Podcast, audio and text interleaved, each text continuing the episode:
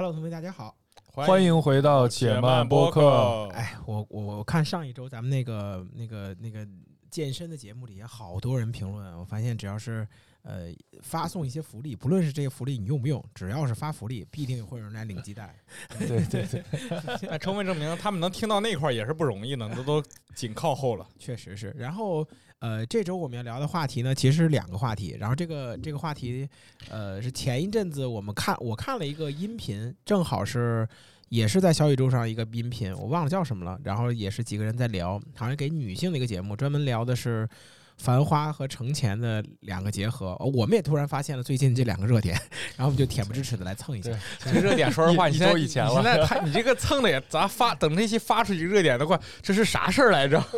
是今年的事儿吗？感觉像去年的。确实，因为这个第一个热点呢，就是关于程前那个事儿，就是程前的这个事儿是呃，稍微复盘复盘一下，你们谁复盘一下？来吧，来吧，张元张，我看你那么厚厚一沓，你这玩意儿没有复盘吗？临临时抱佛脚，快，对对对，那就说一下吧。呃，先说程前的事儿，程前就是一月五号的时候，然后冯仑今年搞了一个叫“风马牛”的一个年终大会。他不光今年啊，对，好几届了，就是反正今年那个“风马牛”大会，然后邀请了程前，然后我我冯仑、王石和周鸿祎，然后四个人同台去。去做一些内容分享，分享结束以后有个圆桌会，类似于就四个人去讲，然后程前里面多次对周鸿祎发生发动了人身攻击，甚至诅咒了穿红色衣服不得好死这种话。对，然后紧跟着这个就上了当天的热搜，然后周鸿祎也顺势推了一波自己的一个演讲课，然后冯仑冯仑呃那个程前老师呢又紧跟着去去了一下现场，然后穿了一个红色的衣服，以表示自己对当天的内容的。诚恳的道歉，但是呢，去了后又说又说了些很匪夷所思的话，比如什么打不过就加入这种好像身体服了但嘴不服的这种话，然后大概就是这么一个前因后果。也在抖音上发了一个道歉信、道歉声明。对对，嗯，然后后来的话就是呃，十二号、十一号、十二号的话，呃，那个那个周鸿祎，然后又在微博上面又去调侃了一些。就是哎，这种事情没有必要道歉吧？对，嗯，哎，我你只要真的认识到错误就好。对对对，我其实强烈推荐同学们看一下这个这个这个事情的前貌，然后包括看看这个视频，我觉得会对很多年轻人有很深的这个触动。事实上，其实这周周周报里边我没没写这个东西。如果周报里边就当时我我注意到这个事儿的话，我觉得可能会找周报专门找一期专门讲这个事儿，因为他其实聊的还挺深的。他正好是一个。我们所说这种年轻人面对恶龙，然后的这么一个故事，但是后来发现，其实年轻人也不是什么好年轻人，恶龙也并不一定就是他上去就捅恶龙的屁眼儿，就这种。对对对对对，你杀人就直接从走走后，对对，他不是那么光明正大。哎，等会儿等会儿，我们还没有介绍咱们这一期新的嘉宾呢。对我们这一期又请到了我们之前的这个小七老师作为嘉宾，为什么呢？因为因为小七老师是程前的。忠实拥趸，包括他的私董会啊，成年的所有的视频啊，分享会、分享会都号称看过。我们这期为了显得中立一些，对，应该是小七老师应该属于那种，就是你们见过那什么，就那种特别追星的那种人，哎，就是。就可能是那种感觉的，正好是他的偶像，然后我们在这边准备去。我们如果一一连开火的话，他其实就可能怕撑不住，对吧？其实主要也是我们对程前确实好像也不太熟悉，也就这回事儿熟悉，所以我们找了一个专门特别熟悉的程前学家、程前学家、程学家来做一次做一下分享。对，那我先说一下我对程前了解吧。其实我他之前的每一个座谈座谈的这个访问，其实我都看过，而且呢，我也是在去年的时候加入了这个程前的一个朋友圈的这种。呃，相当于是一个社群，线上社群。当然，我加的肯定是最便宜的那个啊。但是它最便宜那个 社群，这话不用补。对，最便宜那个是呃两千八百九。但是我当时加入的时候，大概有三千人了。当然了，它现在的这个付费模式，包括商业模式，肯定不止这些人。当时为什么这个成建朋友圈是比较打动我的？我在今年来说的话，其实也算是创创业的第一年。我会觉得它很多的这个视频，其实给我是特别大的一个情绪价值值的一个。提供，因为呃，我我觉得就是像现在很多的这种创业者，他基本上他都是很孤独的，而且有很多难熬的时候。那程前的这个视频就恰恰好能给我们这些怎么说呢？刚刚创业的这些年轻人，或者是没有身边有一个这种指路明灯的这种呃贵人啊前辈的一个呃能量的补充，它更像一个强针剂，来给我们加加速一个，或者是可以把它理解成创业当中的肾上腺素，对吧？看完这个视频，我就会觉得呃能给我来一针，然后呢让我更有的。更更有其他的更强大的一些动力，然后去去推进我的这个创业也好呀，或者推进我的工作也好。而且我记得有一期，他有一期是许庆海，就那个人，他是一个非常有魅力的人，他在讲创业要有激情。你但凡有了激情，其实你很多事情就迎刃而解了。但恰好那段时间是我比较忙、比较疲惫的时候。那其实呃，你们可能会觉得没有什么。呃，共同点或者是同理心，感同不了身受。但是我那恰好那段时间是这些视频，就是你们可能会觉得打鸡血的视频，恰好给了我一些鸡血，所以说当时就无脑付费了。就我其实也没有说太太忠诚的用户，对吧？好家伙，每个视频都看了，还还得怎么忠诚？嗯，因为我会觉得就 是都掏钱了，我就觉得这是最忠诚的表现。对我，因为我从小就喜欢看这种成功学的视频，但是后来其实慢慢像这个。我去了，今年我去了看他这个线下的这个分享会之后，其实是有点去魅的，就是去除魅力的。我会觉得他现场和他视频当中判若两人。对，视呃视频当中他是很有共情的，他是很有这个呃深度的，他会剖析每一个嘉宾的呃不同的视角，然后呢让这个用户产生共鸣。但现场他给我的感觉，第一个就是他在 PPT 演讲的时候他没有准备好。甚至说很多的这个逻辑是混乱的。第二个呢，就是我们有一些这个现场的这个同学在去提问的时候，他也是在好像答非所问、很模糊的那种感觉。我甚至说，就是有，我觉得有的时候。他可能就是没有一个很明确答案，他也不知道怎么回答人家，然后就说了一个云里雾里的一个回答，这这这是给我线下的那一次的一个感受。所以说回来之后，他再有一些视频，而且我也知道他的这个商业逻辑其实就是呃给一些付费的这个钱嘛，就是三，比如说访谈一期三十万，逐渐的变商业化了。可能后来我也就逐渐的没有再去看后面的视频了，就有一种见光死是吧？对，有一点这种感觉。嗯，说实话，就是我我我我也在研究这个程前这个事件。就是其实，呃，我我首先先抛一个观点啊，就是我为什么专门咱们也要聊这个点呢？其实，呃，我那天听那个音频以后，我又看了看他们商业模式。其实程前不出意外的话，今年据外媒的外面的报道，他今年应该是至少挣了一个小目标，就一个亿左右。呃，在他这个岁数，九零后一个亿，无论他是多么怎么样的一个人，这个价值已经证明他是非常成功的了。嗯，说个特别题外的话，王石、周鸿祎和这个冯仑，在他这个岁数，呃，没有达到他的成就。嗯，呃，换句话说，在如果如果对比的话，其实程前比他们在这个岁数要成更成功，这是第一个。第二个。呃，还是要说的，就是王石、周鸿祎和冯仑，这个他们，咱们很多人都一下先入为主，说我们去拜大佬，说成钱去蹭他们流量。但是其实现在这个阶段，说实话，呃，除了我们这些人以外，已经不太有人能知道王石、冯仑和周鸿祎的这些背景，因为他们基本已经脱离互联网舞台了。而程前在去年应该是最火，在抖音上面人物专访这里边最火，他跟很多很年轻的抖店、抖品牌相关的人最火。就是呃，我我就是这种火的感觉，大概是什么感觉？就比如说，呃，我们说现在俞敏洪和董宇辉到底谁蹭谁流量，不好说。以早人来，早像我们这批人来说，肯定认为俞敏洪呃的董宇辉在蹭俞敏洪流量。可是现在的很多新互联网新人，大概率不知道俞敏洪是谁。大概率知道董宇辉是谁，就这个新的玩法在疯狂洗牌。其实举个例子来，就比如说，其实我之前是听过成前朋友圈的，但我并没有听过风马牛大会啊。对对对，所以其实冯冯仑其实请程前过来，其实是也是一种嘉宾，但来了以后就会把他摆成孩子，对这种感觉其实会给程前一些不爽。但是我总结一下我我的观点啊，就是这个事情为什么会打成这样，就来自于程前对自己的定位的不足。这什么叫定位不足？我相信很多人都听过这种说法，但我的观点可能不是那么跟大家听到不太一样。就是他认程前认为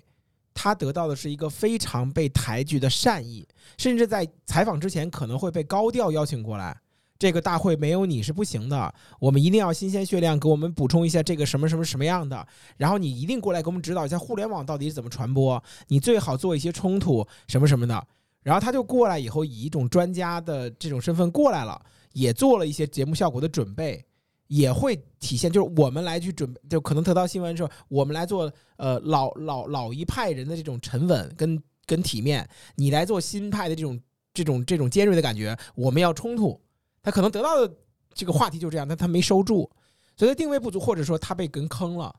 他这次其实赌上了他的，赌上了他他的整个的名气。和整个的这种这种这种形象跟体面，这个赌注是非常大的，就为了重重新再去再去帮黄石跟冯仑，而且你知道黄石其实他们为王石王石王王石王石嗯说错了，王石的王石其实他为了他的流量已经真的很拼了，对，就包括自己把把他老婆都弄出来了对对对对，他其实他们其实也在慌，就是他们的流量，他们在脱离整个关注的焦点。他其实这件事情就是是这次献祭了一个小朋友，这个小朋友其实挺可惜的，就拉出来被他们献祭了。嗯事实上，其实你说，呃，那个谁程前到底在蹭在不在蹭他们流量？我想说的是，就是很多人一先入为主一上来就说程前程干上一万只脚，程前要去程前要去蹭他们大佬流量。我想说的是这样的，我认为，只是我认为，程前要去蹭王石、冯仑、周鸿祎的这部分人的受众。根本就不是他的受众，蹭不掉的。举个例子，可能说实话，我可能比较关注于这些这几个大佬，他们的故事我可能如数家珍。程前我不知道，那即使这么蹭到了他，我也不会因为这些大佬会转粉程前，我听一下就知道他那玩意儿其实都是编，都是读读读读者文摘的，都是读出来的，凑出来的，不是几场几他真的想。场成功学，对，几场成功学出来的，所以他其实完全没有必要来这儿。他的受众也不是这群人，都是那些他所谓的挺住的那些新锐创业者。嗯，对。他，他其实挺挺可惜的。而且我感觉他确实来了，应该有那种被坑的感觉，就是他应该其实带了一些目标来的，因为他听到这个主题是讲年轻人挺住嘛，他觉得自己也是在做年轻人专访这方面嗯，对这个应该应该很有话语权。他也确实很很认真的准备了一个，反正我看有五六页一个 A 4纸的一个稿子，一直在一直在诗朗诵，反正有点这种形式。然后念完了以后，然后就顺便邀请各位大佬对这对自己的内容产生了一些哎有什么看法，但这个大佬的反正反应上确实有有一些不屑，觉得你这个东西吧就是太虚了，就没有什么用。然后程前可能确实觉得，那你们来讲这东西，你们又不讲挺住，你们光想些你们以前怎么成功的，你们以前的成功那事儿谁不知道？都是时代，都是风口。你们以前干那买卖也没什么拿得上台面的。我来讲一些年轻人关注的东西，你们现在跟我说年轻人不是这样的。他其实，我觉得他当时可能真的很有一些生气，有一些急了他当时是整个那个周鸿祎那个演讲嘛，嗯呃给他安排了半个小时，然后周鸿祎后来就是开开玩笑，硬是把他所有的稿子全都讲完了。我看了差不多是有四十多分钟，五十分钟，嗯以至于到后来，因为冯那个程前是最后讲的，嗯，给那个程前最后留的时间没多少了，对，就把他该讲的就是时间全给压完了。对，就其实，嗯但是呃，我我我我想说的就是，嗯我今天在 B 站里边看了一个 UP 主，他这么说的，他说，呃，程前的姿姿态摆的，就是确实周鸿祎很聪明，一上来就把这个关键点给剖出来了，就是你要知道你是一个 speaker 还是一个嗯 owner，、就是你到底是不是一个主持人，你还是一个演讲者。那你要是一个演讲，你要是个主持人，那那你你要做的就是调动嘉宾去说话，那证明其实你你是挺成功的。但如果你是个演讲者，那你就要去自己去说东西。但是他其实被分配的角色，其实在那边他是一个主持人，主持人就不太应该。就是我看 B 站的 UP 主，他举了这么一个例子，特别有意思。比如说那个 UP 主也是一个作者，他说，比如说我去采访金庸。那我不能第一个问题就是金庸金金老师你对吧？金金庸不叫金老师，扎老师、呃、无所谓，反正就金庸老师。那那我的我的书你怎么看？他不能问问这样问题，明白这意思吧？就包括程前也不能说，就是嗯各位老师你怎么看我的问题，就挺尴尬的。但是，嗯，我觉得这个例子有一定的道理吧。但是我我我我甚至觉得特别有意思一件事，就是你，我觉得程前在某一刻他在跟周鸿祎对喷的时候，我觉得某一刻他是那种被万千个青年被规则限制的没有出路的创业者附体，嗯然后他代表着各种众生去发声。对他希望扮演的角色是，就是给大家去嗯嗯重新订立规则的这么一个英雄的形象。嗯他希望他能做到这个，就可能那一段时间，我不知道为什么肾上腺素就直接塞满了，就是这种所。以其实我那天看完这个视频以后，我感触特别深，因为我觉得我特别能理解他。因为还记得咱们有一期录播课讲那个职场加班那个事儿吗？嗯就是咱们那天，其其实那天大家听那个视频觉得还好，但那天其实我们是重录了第二遍，就讲第一遍的时候我也急孬了，你知道吧？就是我也是跟着控跟着制不好自己情绪，情绪控制，但是我还特体面，对，还特哎你把嘴闭上。我越体面，他越他越歇斯底里，对对就这样。就是反正因为你当时感觉就是说，呃，我就是一个实实打实的一个打工狗，你再跟我说加班有什么好，我是真的体会不到好，所以我就我觉得我要站在一个打工人的视角，要对你们这种资本主义产生一些抨击，要揭露你们这种丑恶的嘴脸，就会有一点这种革命主义精神上身，嗯然后你就开始开始就一下就感觉这个事情变成了一个非黑即白的东西。嗯就是其实他这个事情，其实你后来去想这个事儿，他其实没有那种必要一定要说。就是我觉得周鸿祎有一件事说的特别好，就是我们不是来中专打辩论赛，这个事情不是一定要聊出是 A 还是是 B 这么一个结果，我们是来讨论的，要带着讨论气氛去做。我觉得程前可能当时跟我那种感觉是一样他那。句话说的完美完完整的话是这样的：我们不要带着两个两个观点，然后在你走的时候，你的观点不变，嗯，然后只是得到了他是个傻逼的结论，不断的证明我是多么聪明，你是多么傻逼对。就是那句话给我也震撼非常轻。对周鸿祎的逻辑在那个时候好好好帅啊！就一句嗯话确实厉害，高下立判。对我确实这这一这一轮给周鸿祎涨了不少分儿。对，确实是，而且整个就是你可以看到周鸿祎基本上都在维持整个的大会在往前前进，他没有去破坏，而呃，就包括你看有一，我不知道你们有没有注意，当时有一个举动是这样的，呃，我来看看你的卡片是什么，你为什么不按那个走？然后成天把卡片给周鸿祎了，周鸿祎当时其实完全可以按那个东西走。你记得那段那段吗？嗯他拿着卡片看了看，他说：“哎呀，这个东西要这么，我要把这个说的话，咱肯定都过不了审了。”这句话绝对不是这样的。以他的能力，绝对可以按着卡片去说出来。但如果他真的按着卡片说出来，那就没有呈现什么事儿了，那这个事儿就更更严重了。所以他到时候会接，他又他下了一个台阶，接了一句啊，他果然你很难，那我也做不出来，还是你来主持吧。嗯这个是非常厉害的一件事儿，就是你你你你完全能看到当时他他的一个示弱，他给人台阶下，嗯，这是一个非常棒的一个碰。就在那个时候，我只要我来主持，成天就在那边只有退场一件事儿，只有退场以及在旁边尴尬，他连没一没将没有一句台词，所以说，我觉得很有意思。我觉得这件事儿也是程前进一步激孬的那种感觉，你知道，就是你有一种一拳打在一个沙袋上的感觉，就是不是一个棉花上面的感觉，就是我是他其实向周鸿祎是发发动了最猛烈的正面进攻，就已经近乎到人身攻击、针锋相对那种地步，但周鸿祎就是，哎，咱们不要聊这种，就打太极那种感甚至甚至不是，甚至不是这种，甚至他是那种感觉，就是你这也要打，啊。你这也 要打，对哎呀，就这，哎，孩子别闹，不疼，你别闹了，就是那种他根本就没把你当对手。所以在谦让的过程中，其实无意之中伤害了程谦的尊严。对对对，透露嗯着完全的鄙视以及看不起。对，哎，我想我想接着接着迪兰刚才说这句话来接接一句啊，就是你怎么看年轻人到底有没有上升通道，到底有没有被这些所谓的哎，我那天看那个播客，我用引用他一个词叫 old money，嗯就你有老钱儿。对有没有被这些老钱所控制？这个世界到底是什么样的？以及成年到底他到底有没有需要需不需要对老钱充满了敬畏？嗯，我想问一下小七，说一下这件事儿。我其实会觉得说他在整个完整视频，我是看过完整视频的，然后呢，也在第一时间会觉得，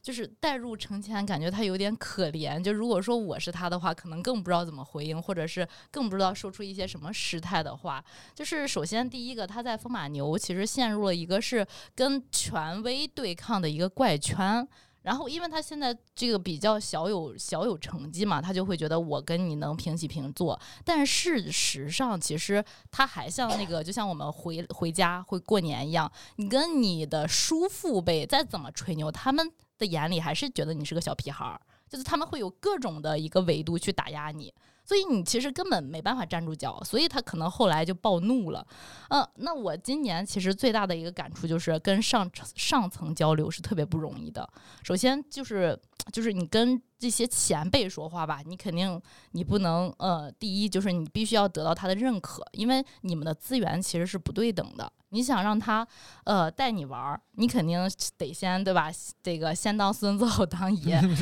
先穿袜子后穿鞋。对。但是，但是，但是，就是我今天跑大学的这个感触就是，这些规则其实就是大佬定出来的，并且他不想你越越越出这个规则，因为一旦越出规则，他们的世界可能又会重新的去洗牌。你知道大佬嗯定的规则，我在这边解补一句啊，大佬定的规则就是尽可能的维持规则，嗯，对，对，这是他的规则，就是他不会给你机会的。对，对，嗯，嗯，所以就是这次程前其实就挺激进的，包括最后就是说黑衣服的人都要这个什么身体健康，这个就虽然挺没水平的哎，，说实话，他说那段的时候，我真的有惊呆真的了尴尬的看不下去。我在这儿抠我是快进，抠脚底板的。对我是嗯直接快进，因为我受不了太尴尬，嗯确实是。但有没有那种，就是你跟他，你就是小的时候，你跟另一个人吵架吵不过，我是那个嘴笨的人，然后对方那个就是特别会跟你吵架的人，然后最后我就急了，我就给你扬沙子，就那种以我说这场啊，真的没有这种真的让我想起了另外一场世纪辩论，王自如跟罗永浩那场哦辩论，对对但是王自如最后还是相对体面的对相离场相，对体面，他起码能保持基本的，就是嗯礼仪。对礼仪，对我是你是尊重的。说实话，我我我我想接这句话，我想我想接这句话，就是王自如和罗永浩那场战那场那场那场战争争辩，其实真的不是罗永浩赢，嗯，就是罗永浩绝对伤了至少百分之五十的元气。事实上，就那场辩论之后，我对罗永浩其实好感是减的，我不是加的。对就是他太就是利用自己的身份去去咄咄逼人对咄咄逼人。对，你可以说话怼到一个地方，但你完全没有必要进行人身攻击，被包养了，独立人格，嗯就这些话是以网络热词的形式，它不专业。我完全作为一个公司的 CEO，我是可以跟你谈专业内容的，我是可以体面的让你让你就这次的周鸿祎简直比那次罗罗永浩高了不知道多少个档次。嗯，对对，上一次罗永浩就简直就是我能打死你，我不仅打死你，我还要鞭你尸，我不仅鞭你尸，我还要杀你全家。我要唾弃你，对我，我不仅说杀你全家，挖你祖坟。就在前几段的时候，你觉得他是对的，但是你越看越觉得，哎呀，太可怕了。就是我，我会害怕这样的人。因为当时就反正当时咱们就反正一块儿连着说嘛，王自荣那个视频，我记得当年感受就觉得这娃也太可怜了，对真的是对对对跟着就是你对没错其其实没错你感觉他确实做错事儿，我觉得罪不至死吧，这种公众的鞭刑太残酷了，对这个人。事实上，事实上那一次，我我我再提一个句话，那次很多就是王自如后来是因为他的内心被打败了，但如果他内心没被打败的话，事实上其实我会因为那件事情，很多人他会对王自如会有更多的信任，因为他的他的伤疤揭开了。在这个世界里边，王自如当时他也不会弄，包括程前也是，就是这个世界的玩法已经不像是以前了。就是你是完全可以把自己的伤疤揭给别人看，把自己的弱势揭给别人看，比如说 Giao 哥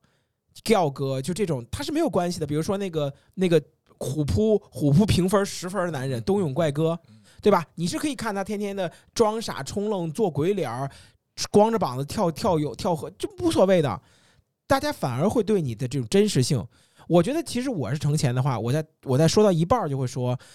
啊，我已经被你带的实在是不行了，我真的不太会说了。就是我就认个软儿，就扮演一个角色，我真的不太会说了。但是我真的觉得我很努力去讲这个东西，我觉得很受欺负，然后认个软儿没关系，你作为后辈，然后前面可能有会人安慰你，但是他一定要高高在上，在那个时候去争取一个我跟你段位一样，而那个时候你是争取不来的。我他他想去，他想去在那个场合之下跟他们这种不卑不亢，但是以他的经验还有他的段位在，太嫩了。对对对对对，他他压不住了，嗯，压不住了。我我接着你刚才就是说对老钱这种看法，其实我觉得这个就你们刚才也谈了规则和制定，我觉得其实老钱他们那一辈其实能爬上来，也是对当年的那种就是旧一辈的老钱的不屑一顾。他们其实都很在做很多灰色地带，比如周鸿祎都知道最早做流氓软件起来的，都是一些上不了台面的事情，进一步一步步去呃就就是收集了资金，然后慢慢做大。没错，所以都是这样。所以我觉得程前他做事儿倒是没什么问题，但我觉得可能我们对老钱的态度是需要有些尊重的。我觉得程前这一波对我来说，我我整段视频我是能够共情他的，但我最共情不了就是他对周鸿祎的这种人格上的侮辱。就是我就是大家可能看的是比较后一段，就是前一段就是当周鸿祎演讲完了以后，程前上去有讲东西，他就点评了说。上去先说周鸿祎，我说我记得小时候有一个家里面有个电脑有个软件叫二三四五，就是周鸿祎最早做做流氓软件，说我记得那个软件吧，反正当时是这个东西是没什么特什么我功能我记不清了，但我记得有个特点是怎么卸载也卸载不掉。永远杀不死。而且就是是一直在弹一些成人不太健康的弹窗。我记得当时小学生嘛，然后妈妈捂住眼睛说小学生不可以看这个。现在我长大了，没想到周老板的这个发言还是包含这么多成人的内容，然后再去这种，就是他会很强的对周鸿祎这个人的人格攻击，嗯包括后续的落座是吧？呃，坐下来我说，哎。直接对周鸿祎说，要不要不然你来主持，我也不知道为什么会他会说出这种话。包括后续的，就是周鸿祎在说的时候说，你这跟我表达的不都是一个意思吗？就是我能感觉到他强烈的对周鸿祎这个人的不屑和不尊重。其实我觉得这个是没有必要，就是对对对，老钱其实是就就是你在做你的新规则过程中，其实这些东西是都能理解，但是我觉得对就是就是就是我告诉你，我告诉你，这种感觉就像是什么呀？就是像他在上台之前就嗯定好了个台本儿，他跟他兄弟们兄弟们报仇的时候到了，你看我上次怎么骂他？对我觉得会有这种感觉，就是我今天一定会怼死周鸿祎的。他的表现是这样的，对但是他的对对对初衷为什么要这样呢？就是有可能他们同事，就是或者说他们的底下有梁子对对对，战略方针就是定的是一或者或者他可能真的瞧不起周鸿祎，他跟周鸿祎的攻击性是几乎是从头到尾的。对对对对对对，他没有任何一点点的缓和，而且周鸿祎其实跟他缓和了好几次，嗯，周鸿祎示好了好几次，嗯其实他都没有接，一直在给台阶。对，一直在给台阶。周鸿祎很多次就能把他说死，对，就真的是大众面对赛那句话，其实包括周鸿祎去接那句什么，我之前在演讲，我呃就是往全台去跑，周鸿祎就用的方法就是解构，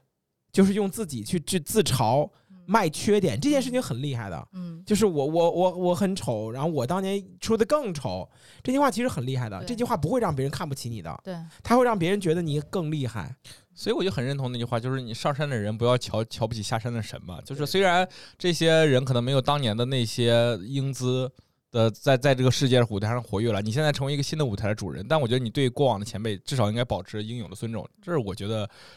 可能他做的确实欠缺了一部分。嗯，然后我还想再补一句啊，就是其实说回来啊，就是我我我听那个谁，我听那个也是我之前说那个博小宇宙里边那个博主，里边有个男博主，他就特别的激动，他会说，呃，其实他觉得程谦没错，他说为什么要去对他对这些这些人表示尊重？我就怼你们怎么了？你们本来就来凑我的流量，但是呃，还有一个点，就是我会觉得不好的点，就是就是程前最后他的道歉里边，他说这么一句话，就是我已经跟呃冯仑已经他跟我说过了，呃，然后也聊过这事儿了，我觉得我对他特别不好，然后我我给他把他的肠子给砸了，这特别不好，我也跟他道歉了。那这次呢，其实什么呢？就是他说了很多道歉内容，但他没有说任何的关于周鸿祎的道歉，对，他没有说这些事情。对，所以其实就是他这种感觉，就是呃，我我觉得特别的纠结，就是他道歉信会让我觉得特别的尴尬，就是我也想跟你们玩在一起，嗯，但我又觉得我自己可以。其实成年人的世界是非黑即白的，就是《繁花》里边，我记得那个玲子里边说这么一句话，说就是用了去日本多少年就学会了鞠躬。就我觉得这件事情其实挺有意思的，就是呃，你可以很强，但是你选择两种，对吧？你像你像你像罗永浩那种，或者你像乔布斯那种，你就不畏权贵，你怼怼天怼地，也可也是一种活法，起码乐得逍遥，可能粉身碎骨。我现在就在走这条路，要么你就你就鞠躬下来，你就安心进去，你选一条。你不能两条都站着，你说我又要独立人格，我又要跟你混，那怎么可能？王自如很清楚啊，啊，对吧？我就不要独立人格，是吧？听懂了，对，我就不要独立人格了，很清楚。对，那次我觉得罗永浩骂骂醒了他。你要嗯对独谈独立人格，你就别说什么这个这个就是这样的，对吧？就大概这种。包养隔离啊，嗯对懂了不，这不是包养的问题。对对，对我也会觉得说，他还不如一直刚到底，就像这个罗永浩一样，我会觉得哦，这个是是一条汉子哈。就现在就是 很事实上很很拧巴。事实上，事实上，我们真的去想一下这件事，就像我们之前嗯跟我跟迪兰，我们俩就给董宇辉提过建议。事实上，我们真的设想一下，他真的刚到底又会怎样？我不是说道歉信，或者我道歉信里边说那天我没有错，我从小就是个三六零产品的毒害者。嗯我因为这件事情，我什么什么，我换了多少台电脑，我亏了很多钱，我特别讨厌三六零。今天我终于看到这个流氓软件的创这这个创 CEO 了，我非常讨厌他，我就讨厌他，嗯，这有什么不行的？他做的，我觉得道歉信都不是跌份儿，就是他第二天那个事儿，真的让我觉得跌份的要穿着死。红衣服，就是就是他当场诅咒了，说我就希望穿黑衣服是吧？就是延年益寿，哦反正穿红衣服的吧，就反正就是明年希望还能看，就看不看得见吧，就大概这意思。就反正他没有说红衣服的，他直接说不没带红衣服。他说红衣服了，他在最后的时候啊说红衣服，就是基本就点名道姓在说周鸿祎嘛嗯。然后第二天，然后周鸿祎又又开大会，他呢就一袭红衣对，去了现场，尴尬的要死。去了以后还说又说了一句叫做“既然我打不过，我就加入你们”。对就是就是就让我感觉，就这一刻我我真的我感觉。也不知道他到底怎么想的。他是一个很厉害的剪辑手，嗯，公司里帮忙去剪辑、去做内容、采访的稿子很棒，剪的很有那种对话的能力，就应该是新闻传播节目。但是一个非常不成熟的，或者说心智不成熟的这么一个呃创业者，就企业家，对企业家，嗯。但是现在谈不到企业家，对其实创业者吧，创业者，嗯所以我博主对博主，嗯。对对，所以其实不包括那次你让我去看城墙的私董会，嗯。然后你说让我你掏钱说让我去看，我嗯。看过他的呃一些采访，就其实满嘴跑那种。就是什么什么什么，乔布斯曾经说过什么这种人，我就特别烦。就是我成功学，机场成功学对对这套对对，对，我一听就知道，哎呦，这个人不行，他没有他没有自己的东西。对，就有的时候我确实会，我也会引用一些嗯。这名人名言，但我真的不是想引用他，只是我会说有个人说过，哦，好像谁说的，但是嗯。就他会揉的很很很随意，他就真的是下进入我的脑子里边，我不会那种，嗯，在这时候我想到了一句名言，啊，翻开书对对对然后每个对而且同样都是在讲商业故事，我我觉得罗振宇就跟他是完全一个典型不用说罗振宇，说说董宇辉，啊，董宇辉就跟他就这种都是另外一个，就是因为你呃，我说罗振宇原因就是你在罗振宇的过程中，你是能够是能够得到一个方法，就是他会告诉你这个人是为什么成功的，你有你有你有径可循。然后成前的东西，你只得到了一个感受，就是你要努力呀，朋友，你要努力啊，就是那种感觉。就是你你你看，我又想到说的董宇辉，就是很多人是拿他跟程前做高下立判的对对比，就是你你看过董宇辉跟周鸿祎他们俩去采访的时候，全程就是站着，对全程站着，就是我知道，就是我不知道你们怎么看，就这种这种感觉，它会激发我们。我们 我们我们中国人血统里边的三 三从四德，对吧？这个文什么化文五常对化糟粕，对对对，就会激发我们血统里边的文化糟粕。就包括其实有的时候，我不知道你们怎么看那个郭德纲和郭麒麟。就事实上，我是非常羡慕，而且很认同郭麒麟对他父亲那种态度的，就是平常他爸坐着，他就在旁边垂手站着，然后有什么话，爸您说，就这种，我会很认同这种感觉。就越岁数大了以后，越觉得这是对的。就是其实偶尔也会觉得，哎，咱中国就是父母跟孩子其实没有什么恩情可言，对吧？只是基因延续什么什么，我也会这么，就是也会有这种大逆不道的想法。但是中国的血统一旦被激活，你会觉得，其实就是对于长辈、对于前辈的这种尊重，哪怕他们已经下山，哪怕他们真的不如他。举个例子，就是你周鸿祎在董宇辉的直播间，你是个屁，你是个屁，就连屁可能都不是，但是。他会给他相当的尊重，就包括我记得还有李佳琦对刘德华有一次，刘德华去那儿，啊不是黄晓明，李佳琦对黄晓明，然后当时那个黄晓明在那儿说说啊、你不用看我，他们都是来看你的。李佳琦说没有没有没有，他们都是看你的，你你做政委，你做政委，我一定在边上。没有没有没有，他们就会这么说。那嗯谁去看黄晓明啊？都是看李佳琦的，嗯 但是就会表达出这都是看种尊重。价格的。而这种对，而这种尊重会让人觉得非常有魅力。就是你对于可能的这种已经落寞的这种人的尊重，就包括其实我又想到咱们说《繁花》那里边对于那个爷叔的那种那种尊重，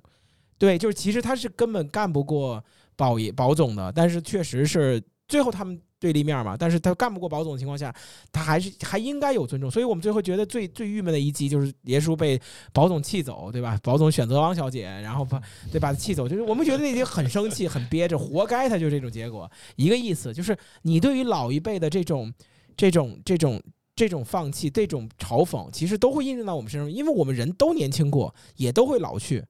而这件事情，我真的是没办法替他洗。就是一般我都会站在反立面儿去跟他说说啊什么，甚至我在上一期讲的时候，我都会站那个什么，那个那个那个董宇辉的那个叫什么，那个我都忘了那小孙，嗯啊，对我就站小孙子替他说两句话。这回我真的替不了，替不了一点，对替不了一点。你可以怼他，你不能骂人啊，这个事儿太过分了。身攻击。其实我我我说回来，刚才你提的这点特别有意思，就是我我说，而且呃，我想说的一点就是，嗯，我们想讨论一个更深的地方，就是嗯，现在年轻人，我再把这个话题拉回来，你觉得现在年轻人还有机会吗？往上走？有有啊，嗯这个我一定相信会有的。嗯，嗯，说说说说，光说有，光搁这儿喊口号，说一下实际的，呃，你就是你为什么这这么认为呢？就是年轻人就是就是时时间嘛，我觉得是啊，就是把那老老一茬的熬死了，这帮人寿命上肯定活不过我。对，你就而且你会发现整个的经济，包括整个的这个科技发展一直在往前推。然后呢，就是你永远在有新的机会，比如说你像之前车载根本没有这个机会，但是现在就有了。或者说之前没有 AI 这个风口，那现在有了。我觉得，嗯，我今天还在分析，我说为什么就是三种人嘛。我看程前的朋友圈，他三种人是比较成功的。第一个就是他有原始资金的一个积累，就是你的老一辈有钱。然后第二个呢，就是你懂得信息差，就是你留过洋。然后呢，知道这个国内和国外的一个信息差，用倒卖倒卖。第三种就是踩住风口，它很多像这种底层出身的这种草根、草根的这种这个这个创创业者吧，基本上都是踩中了电商、直播、抖音，然后这种三个风口起来的。所以我会觉得，可能对于我这种出身也不是很好，也没有什么原始资金的积累，我觉得未来的风口其实是可以有机会卷的。胡博呢？其实我一直认为，其实像那个，呃，就是程前，他现在所做的事情，其实就是一种机会，他所代表的就是年轻创业者，而且只不过是说，现在我们作为这个年代下和呃基本的一些玩法变了。就举个例子，比如说程前，他就是做这种人物专访、人物访谈，对吧？创这个创业者、年轻创业者访谈，他就是自己创出来的一条路啊。对，当然可能是在早几年的话，会有一些其他的一些这个节目会去做这个事情，但是在短视频领域里边，它确实做出来了。相比较而言，就是嗯，像那个这个这个这个周鸿祎，然后包括他周鸿祎在前几年去做了那个就是移移移动移动移动市场，他没有跟上这个风口之后，他其实后来就再也没做出来过什么东西了。然后包括像房地产冯仑他们其实所做那些事情都已经是过去式了。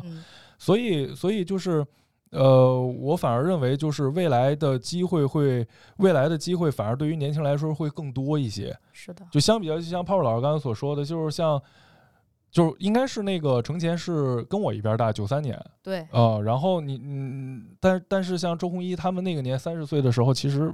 没有没有这个成绩的，对。所以我我反而会觉得就是。呃，如果说像泡泡老师刚才那样说的，就是他可能是本身团队就和三六零有一些恩怨情仇，或者说他本来带着那帮小弟，可能就会觉得你就上去应该去骂他。但是我我就是我会认为，就是我觉得程前所做的不对的一点是点是在这儿，就是嗯，这个再有任何的恩怨在商场上，我们还是有更多可以去化解，以及未来可以去一起在在在其他解决的方式。但是在那种场合下，明显其实就是，就是就是就是鸡蛋碰石头，最后碰的肯定是头破血流。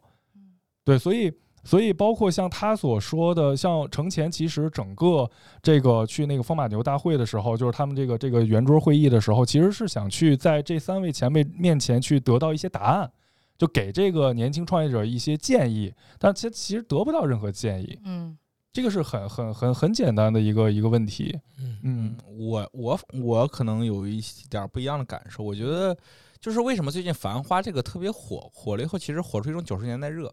你看《繁花》的时候，我就感觉那个年代人太幸运了，感觉遍地是机会，遍地是黄金。就是以前的商战简单到什么地步？就是汪小姐那个那个呃呃爷叔。为了阻挠汪小姐去深圳，我就直接把去上海到深圳机票全买完就可以了。商战商战就是如此简单而纯粹。然后当年就是那种遍地是黄金，遍地是机会，感觉。但是回到我们这个时代，就是虽然也说我们现在时代也有自己的风口，但总感觉机会要比以前要少很多了。然后每年的，其实我们现在人口的结结构化导致于，比如说今年可能是历史以来大学生的毕业人数又会是一个新的一个高峰期。那这些人出来以后，他能够去往的所有的岗位和行业，基本上都是在被老钱把持着。他不像当年一样有那么多新的行业。其实我觉得他们的上升通道其实可能真的不如当年有那么多的机会。是的，这是我从我上面看，但我觉得可能对这个时代来说，最好就是说，因为机会和权利是分着的，不一一方面是你工作的，一方面是你的表达。我觉得这一次程前的这次也是他其实是在整个辩论中是找到是希望获取这种表达的权利，他其实有很强这种权利的。呃，owner 感，因为他本身是在自媒体时代的话，他其实就是一个有这样的权利的一个人。我觉得其实这个对于这个时代，对于年轻人的好处就是，你不管是任何一个人，你都能够有表达自己的机会。通过表达，你就能够成为一个新的一个快速上升的方式。这是我觉得这个时代对于年轻人的好处。我觉得，而且我，嗯，你说，你说，呃，而且，而且就是说，你看，像程前这种，呃，正常来说的话，像。整个的不管不管像那个周鸿祎，包括那个冯仑、王石他们之前所做什么事情，但是起码现在的这个成绩来说，按理说的话，像程前其实是不应该跟他们坐在一起的。呃，但是现在因为有了新的赛道、新的机会、新的自媒体的这一个领域，可以让这个程前和他们坐在一起。我觉得这个是就是现在就是像现在很多人说没机会或者怎么样，其实我会觉得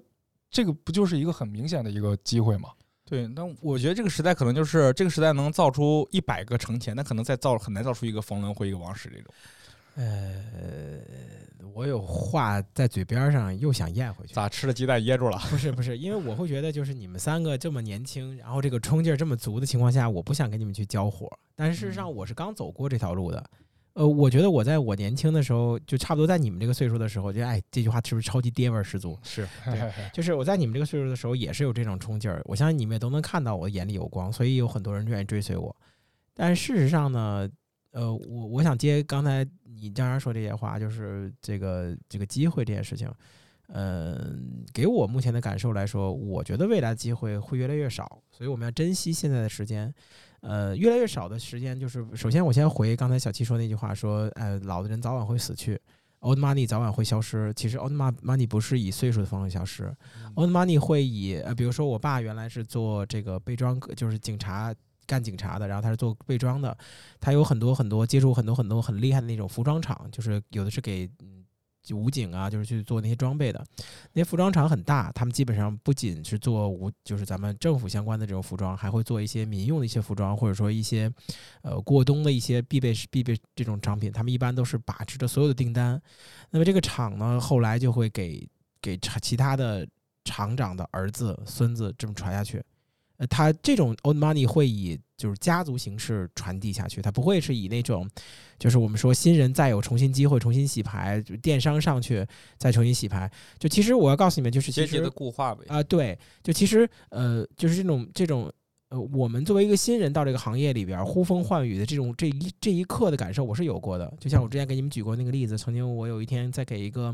呃，就是大概得有身价得有几亿，甚至几十亿，甚至几百亿的这种大老板，我也不知道他多少钱，反正人家是找司机，然后开着那种非常牛逼的豪车过来见我，然后在我在刚刚创业的时候，再给他讲互联网化。就如果传统商业不做互联网转型就不行了。当时吃的是日本料理，然后一顿龙龙舟，就那特别贵那种船。然后就是那我请他的时候，我就在那跟指点孙子一样指点，告诉他生意该怎么改。哒哒哒说他他一点点记，让他同事让他底下小弟去给他记。那一刻我觉得我不仅我们俩是同就是平起平坐，我还要高他一头。他是我的学生，虽然他长得岁数大一点，虽然他钱比我多一点，但是他一定是被淘汰的那个。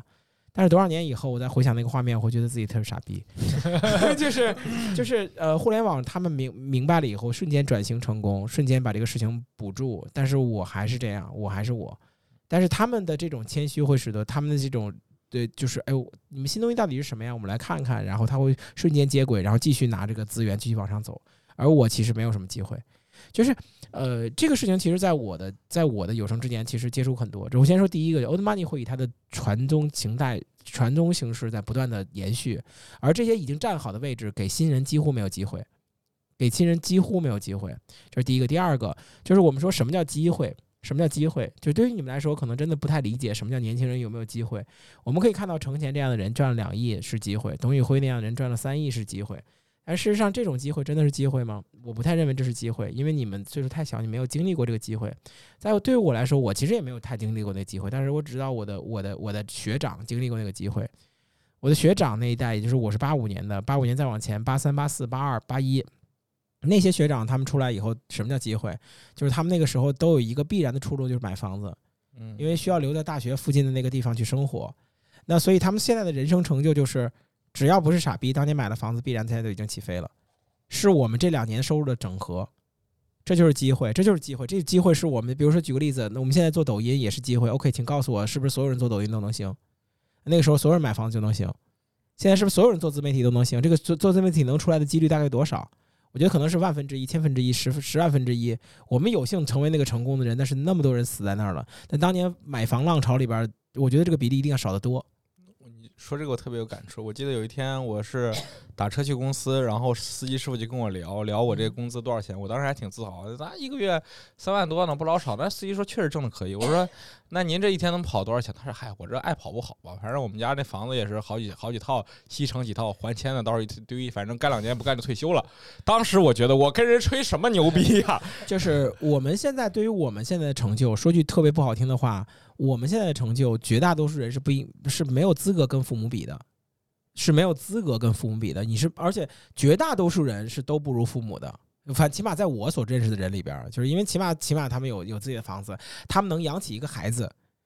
就如果就是这养起孩子这件事情，我我我可以给各位稍微想一下，就是比如说你结婚生孩子，大概比如说你你你你起码得以现在的收入上个学起码得几百万掏出去了，请问你们现在有没有几百万的存款？这也就是为什么现在咱们人口不生的原因，就是没办法嘛。那我们大概率没有父母的成就大，对吧？我们大概率没有。顺便我再想说一下，就是我在另外一件事情里边告诉你们一个侧侧面的东西，所谓的 old money 和 new money 的这个事情。old money 就是这些领老钱们他们所所形成的体系根本并不是你能理解的那种体系。呃，我怎么说呢？就其实我会有一些叔叔，嗯。我我我不知道怎么怎么举这个例子啊，就是我会有一些叔叔，原来我我我姑姑是做外贸的，现在他在美国生活，然后他会有一些他的朋友或者以前也是在做外贸的那些，就跟那个那个跟汪小姐很像，啊就是那种二十六号那个外贸出口管理的这种人，然后他会有一些很厉害的有钱的朋友。那有的时候我会我会去上海玩，或者去去去苏州之类的这种城市玩，然后他们就请我去的地方，就他们说，哎呦是谁谁的谁的侄子，哎，我们请你过来去。他在他请我去的地方，那个庄园是离上海市中心非常远，他需要开车过去，走到一个庄园里边，全是据说里边的某一个假山，那个假山就得几百万。然后那个地方是一个专门的那种很阁楼那种竹什么那种，反正你难以理解那种地方，情调那种小小私人会所，你是有多少钱你是进不来的。然后在那种地方的时候，你会发现自己的钱是多么的无聊，就是你觉得你一个月能挣五万块钱，好无聊啊。就事事实上都不如他们某一顿饭五万块钱，就是他的那个量级是你蛮难以理解的。这个时候你才能重新再回想到 old money 跟 new money 的这个区别，就你的一万，你的你你你挣一百万跟人家的一百万是两件事儿。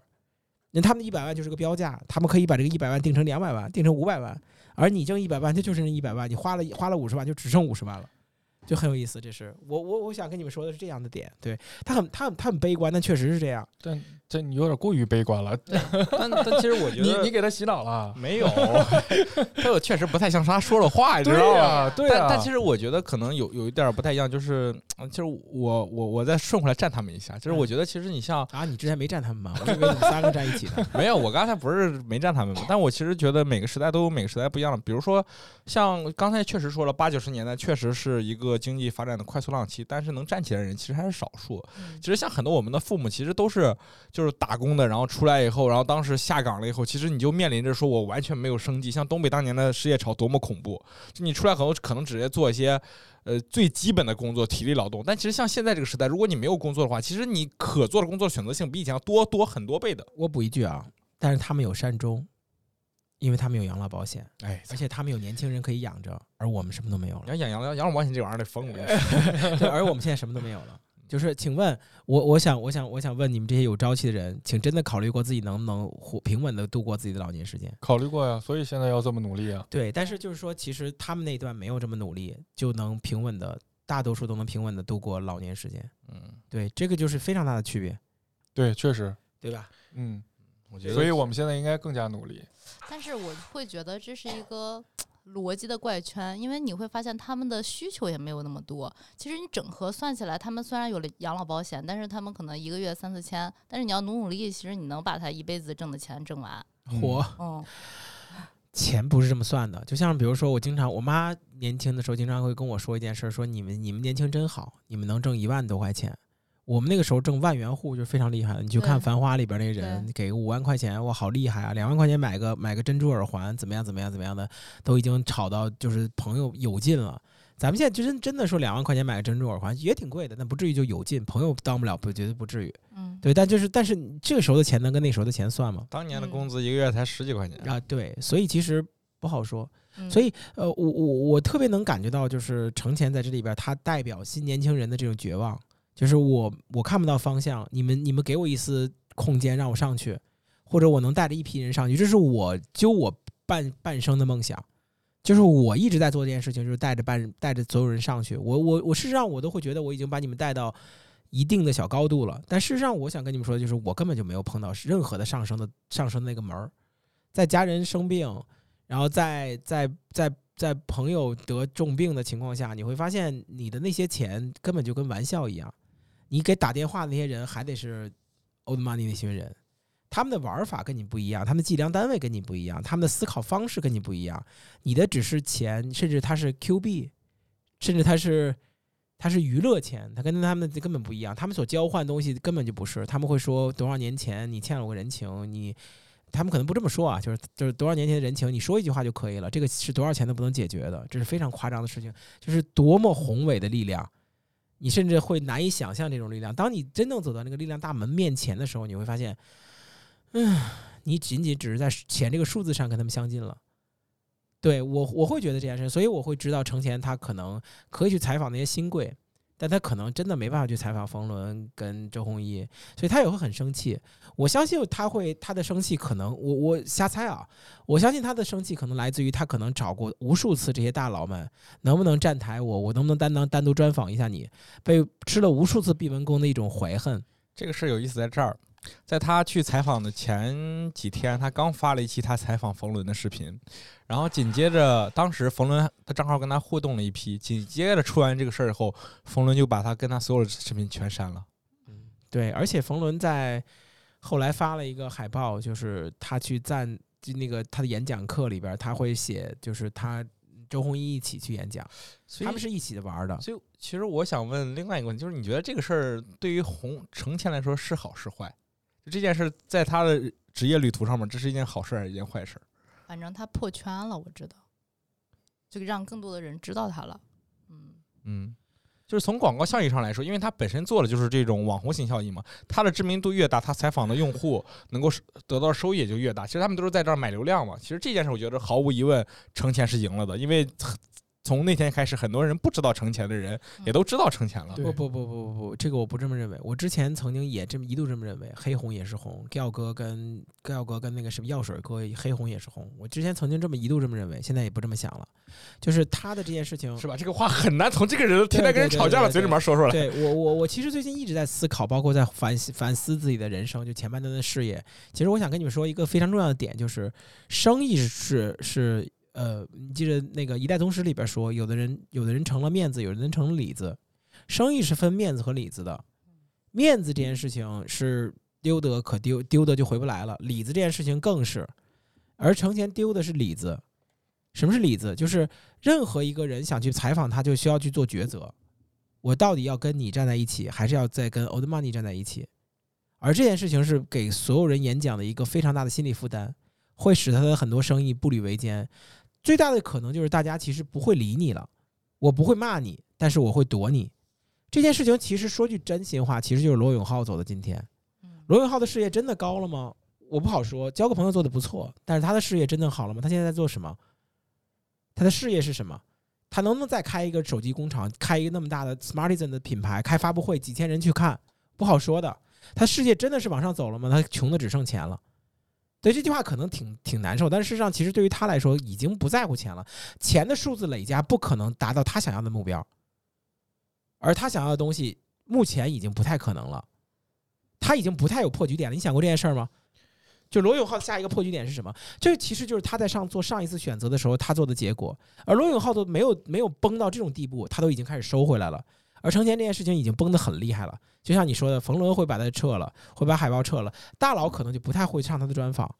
因为我不太会给年轻人这次机会，这是第一个。第二个，我我会觉得有可能他会在这一次里边不能再翻身，就像罗有，就像就像王自如，他的不翻身并不是代表他就直接没钱赚了，他会活下去。还是那句话，我想跟你们说，在事业上，钱其实最轻最微不足道一件事情。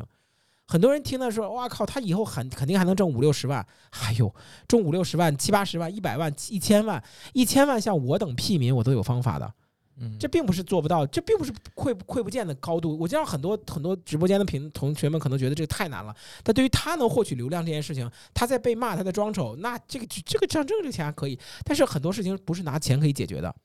而他不能拿钱解决那个部分，他可能再也获得不了了。你说这个我能理解，因为可能我觉得这一页过后，他就在历史的印象中就是停留在这一页了。其实像王自如，我们现在提起王自如，都就是会提及啊，对，那一个晚，上他跟罗永浩，他此前做的所有事情，好像都不重要了，就那一晚上他吵架吵输了，是他的一个最大的烙印。我再补一句，王自如的悲剧就在于他跟罗永浩高度绑定，罗永浩做的再越成功，越证明他是小丑。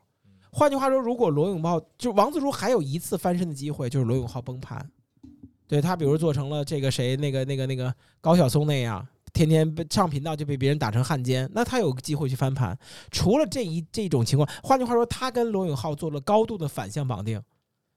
这个是他最大的问题。而现在程前也跟周鸿祎跟这些这些人大佬做了非常强烈的反向绑定，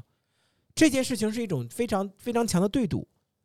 啊，比如说我我我我的启我的中间有几次启示，就是我跟那些大佬做反向绑定，他们非常给例子，他们非常给力，他们直接把自己搞死，然后我就顺了。对，就这件事情会后来我那段时间加加了一大批粉丝的原因是什么？他们发现妈的，我骂的人是对的，可以。罗永浩碰了很多的人，他们骂的人，大家都发现他是对的了，OK，他就行了，这是非常赌的一件事儿。啊，他骂的是对的，而且所有你骂的人，哪怕是对了，都会使得你骂的别的人他会担心，哎呀，他不会把我也怎么样吧？所以这种靠负面去营销的人其实很难的，这是第一个。第二个，我还是在想说清楚，他的心态会发发生剧烈的变化。王自如绝对是一个想去做自己品牌的人，但他最后选择了去格力当高级的总监。我我还是那句话，现在很多人喜欢娱乐这件事儿，我真的。我不是王自如的粉丝，但我真的觉得我没有任何他被包养的证据，而事实上很多人都不关心他是不是包养，天天就以包养来骂他，就好像我们小时候在吐槽一个小孩儿，是吧？这个人什么什么什么，他一定穿，他一定尿炕，对吧？你都没见过他尿炕，但是你就说啊，尿炕尿炕仔尿炕仔，就大家传起来，就这种，我觉得特小孩儿，不要这样。但是王自如的问题就在于他丧失了一个独立的想创业的野心，他被罗永浩直接把这个野心给掐死了。我觉得有可能，如果我会经历王自如那件事情，我会经历呈现这样的事情，我估计我的野心也会被掐死，因为太大打击太大了。全网的热搜是以这种方法去呈现的话，我反正我现在的格局不够，我不知道其他人的格局，我不知道谁能把这个格局够，Giao 哥都做不到。Giao 哥他一开始就以小丑，你们喷我正是我想要的东西，但他不是，他是一种娓娓道来的人设，是一种知心大哥陪伴创业者的温和的人设。而现在直接把自己的，就是我我不知道你们看没看过日和，日和漫画有一个有一个日和漫画，日和漫画里边有一有一幕是这样：世界末日来了，然后每个人都散都现自己的本性了，然后一个一直清纯可爱小女孩抽着烟，呃，我嗓音其实是这个样子的啊，怎么这样？然后包括然后那个他们特别崇拜一个大佬，然后呃其实我没穿裤子，我就是想裸奔，然后一个跟他那个玩偶特别近的一个人。我就打着假玩偶，假玩偶，假玩偶，大家都懵了。后来人说，底下有一个魔法师说：“啊，我的能力，我的能力，其实我之前跟你们所说的魔术都是假的，我是真会魔法。我比如说，我现在就把这个彗星给你把它弄走。”然后他们其他人惊了啊，也不用真的就弄走吧？啊，把把这彗星弄走了以后，其他人都开始啊，我还是其实小米啊，刚才怎么会有烟？就那种，那他就回不去了，不会再有粉丝再买他账了。就是包括你就看完这个，你有以他的实际受众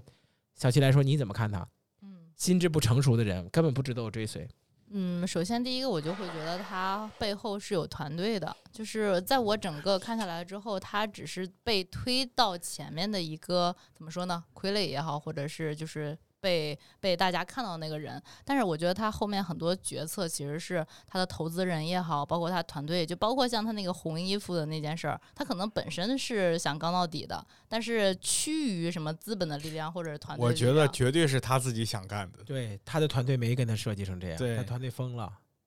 他团队，他团队但凡有个好点的公关，都干不出这些事儿来。他团他团队但凡有个公关人 不用公关，不用公关，野生的人，咱们在他团队都不会这样，都得拦着点他，你不能这么干。对，但是就是我我看来就会觉得说，就可能他的团队只是说，哎，你要去认错，你要去怎么样，而且他是团队的一个负责人嘛，然后是一个团队的中心，他也知道要认错，但是其实他认错的方法并没有那么的体面。嗯。哦，对。然后包括你看那个谁，就是就是这个时候，你跟他跟董宇辉真的高下立判，对对，高下立判，就天呐，就是这个涵养的区别，受教育的区别，我们人人人天生对那种涵养以及知识知识分子的那种那种崇拜的感受，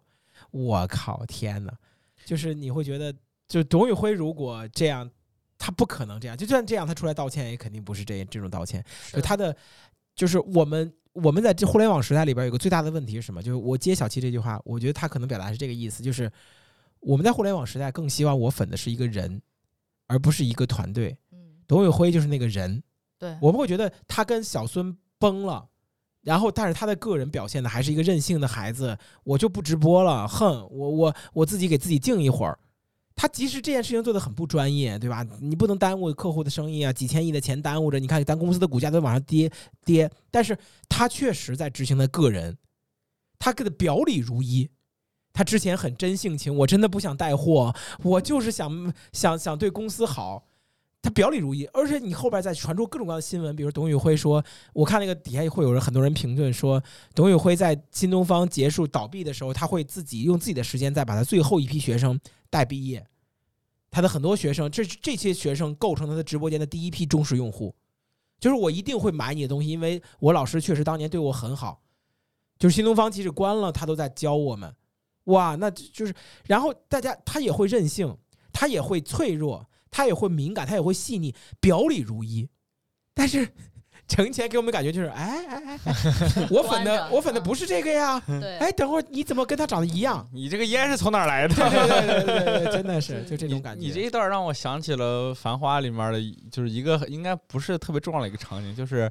呃，爷叔找宝总说吃饭，过两天吃饭，然后咱们下来吃素。我再给你传几段心法，好好跟你聊一下。就是心法这个词儿，我觉得其实就很关键。有时候真的，你会觉得，就是人跟人之间的区别，其实就是对于知道一件事儿，就是所谓的王阳明的心法，就是知行合一。这件事其实就是四个字儿，但是你想做到这件事很难。比如包括你说说完这东西，其实我都懂。但是如果你要是我是程前的话，我可能还是会选择程前那条路，因为像董宇辉这种这种事儿。我做不出来，确实，当时咱俩不讨论了吗？对，啊，他牛逼，就是我肯定是翻桌子走了，对，但是他估计不会，但果然也是我们之前所说的，就是他那如果他翻桌子，他才回来，就把自己的事业献祭了，以保存自己的人设，那我就相信，因为他真的是这样。起码我从我的观感来说，我不相信会有人拿这么大的赌注去做这个赌注，但他确实做到了。呃，程前就不是，所以我会觉得这件事情对他来说。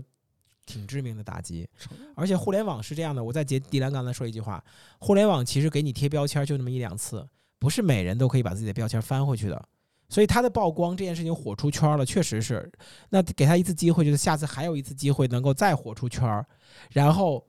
把这个东西翻红，这个太难了。嗯，这个太难了。现在他只要出来，哎，这不是咒人死了那家伙吗？对对对，不不不尊师重道，自己瞎狂，狗狂的没边儿的这个人。而且特别攻击性强的这种人设已经出来了，而且全网几乎没有站他的，我看了，评论都是一刀切的，对，很很很可很可怕。你聊事儿聊事儿，但你但凡骂人就没有，肯定没人站你。但问题问题在于什么呀？就是就是他的他的反驳，嗯，没没技术含量，不高级。就是他的反驳这件事情，举个例子，就是比如说我我我，比如说真的，我们会因为这件事情，我会我会丑化你的例子，嗯，就是你说年轻人真有机会，你见过年轻人什么呀？就是我会丑化例子，但我不会说你说年轻人真有机会，你你得死，嗯，对对对，他不能这样说，对对，还你们还有微信好友吗？对对对，都是这种，他就完全不就事论事了，完全就是我骂你，我不管是我就直接上上就是差差漏脏字了。就我骂你，对对，就这种，就是我单方面侮辱你。对我只是想毁灭你的人格，我不关心你的论断，我只是烦你，我不烦你的观点，我甚至都不需要关心你的观点，我烦你这件事情太不专业了。就这一刻，你就感觉他真的应该是很少有这种线下的分享的机会，或者他没有。就很认真准备这个线下分享的机会，这就跟其实咱们讲讲上线上线上课跟线下课是一个道理。就是线上课的时候，你东西背的好好的，我就循序渐进，没有人打断你，没有人说你爱说什么就说什么，包括有剪辑，后面不行，咔掉剪的重来。线下的时候会有各种问题出来，就看你的灵活应变和你的准备情况了。对，直播的时候真的练本事，就是见面的时候，就像小七说的见光死。我们直接到到一到话下一个话题吧。这个话题我觉得聊到这儿得到个结论，我们也没什么太多好掰扯的。只是我想说，跟着程前这块儿来说，我挺能理解他的不爽的，因为确实上面的人站好了位置。我现在越接越发绝望，我也会看到这儿。但是怎么说呢？我觉得不爽可以用别的方法表达。这个世界，你知道我最近在读一本书，读的我非常的难受，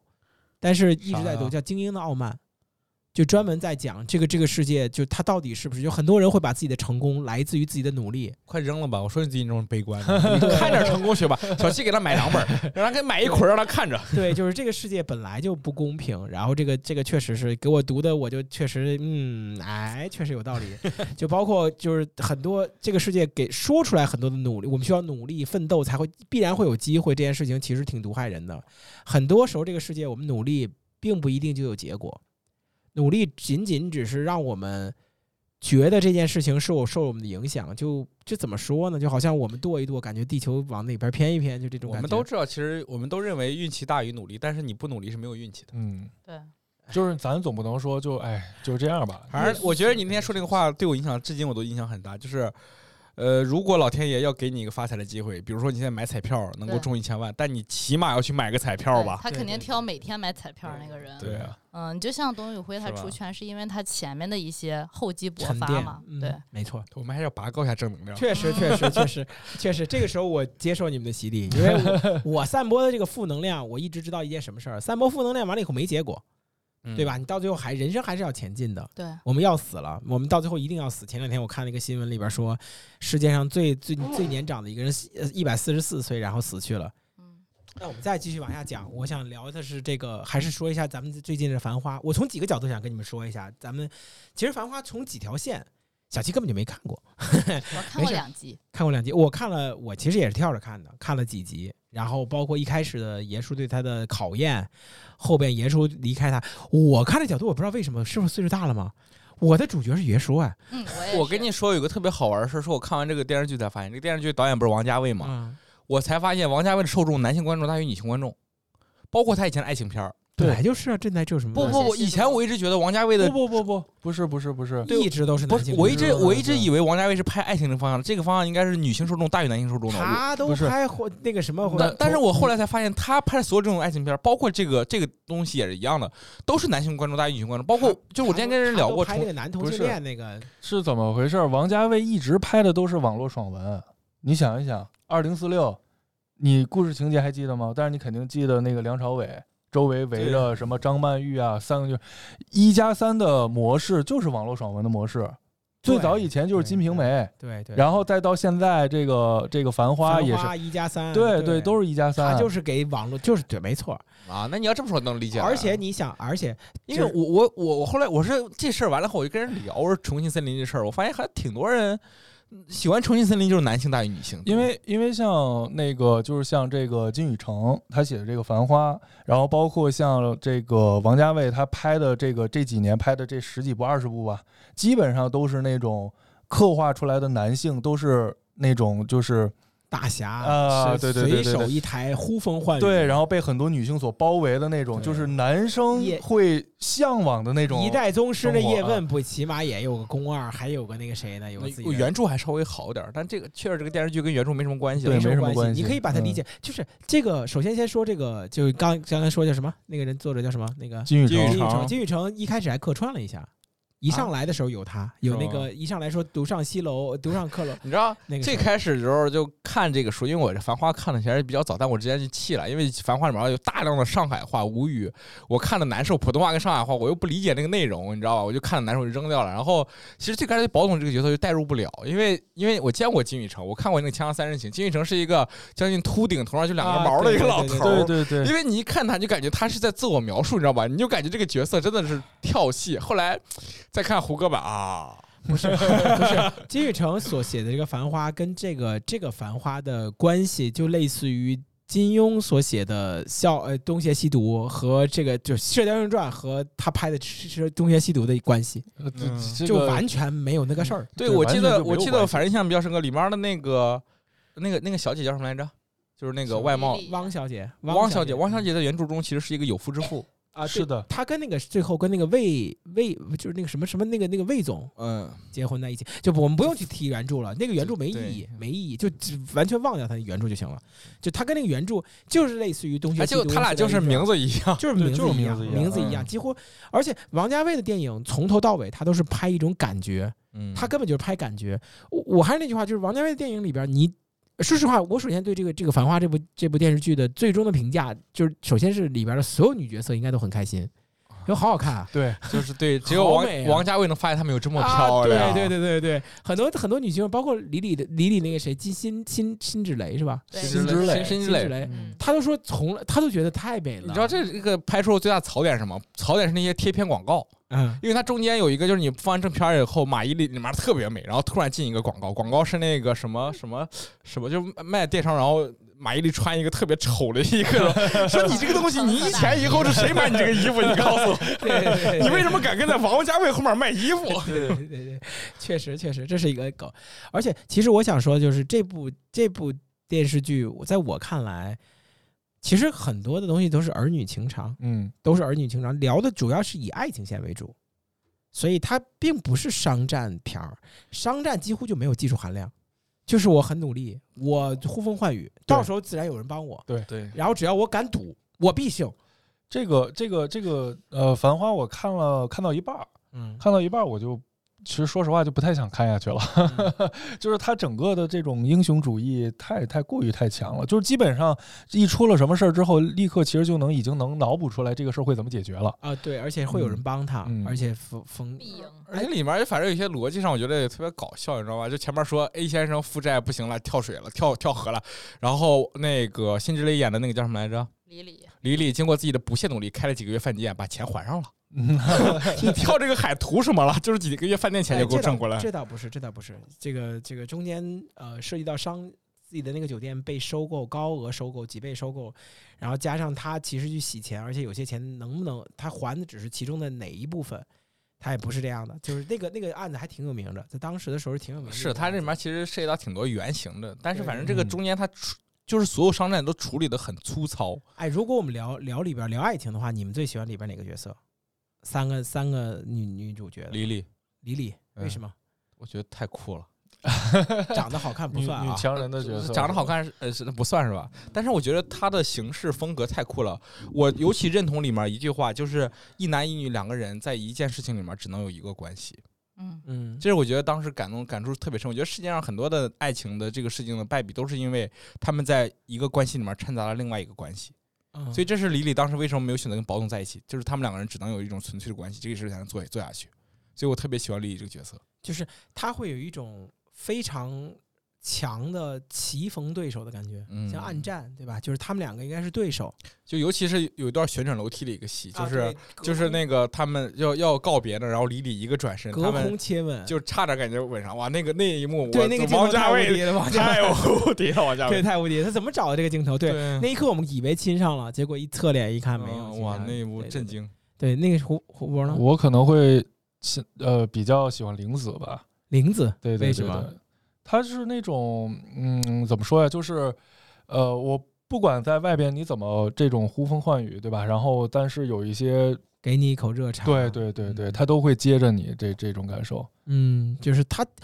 说实话，就是如果我我对整个电影的这个这个看完了以后，你你你你你你就看到林子吧，没有，我还呃，对我我那块儿还没有出现李李呢，但是就是我从各种平台上哈看的那些片段，对，呃，因为最近也比较火嘛，一直没有在人哈光看那些，小姐吗？那是正经的 CP 啊！哎，我就想说来着，而且啊我想说的是，如果说我在事业上的那个角色，我比较赞同或者是比较欣赏李李，但是第二个就是我会觉得汪小姐的这个对于宝总的那个付出，就那个真诚劲儿，我是比较欣赏的，尤其是她这个替宝总挨巴掌那一段儿，对，那个是我有看过的。嗯，这个我我我到这里边儿，我我我我不说喜欢哪个角色吧，但是我觉得这些角色里边儿，其实我觉得啊，塑造最成功的应该就是玲子。我真的觉得玲子特真实，就是很多人会推会会怼玲子，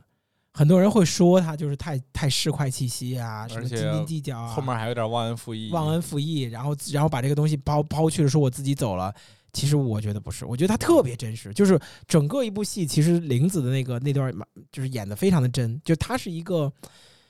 他是一个，你知道为什么？就是有一个特别有意思的概念，就是你发现那个那个呃爷叔特别烦玲子，嗯，他可以讨债鬼，对他可以提李李，他可以提那个谁，他可以提汪小姐，甚至他特喜欢汪小姐，嗯，对吧？给人写检讨书，但是呃，他特别讨厌玲子。我觉得最大的问题，为什么他讨厌玲子？我觉得他最大的问题是玲子跟他是一路人，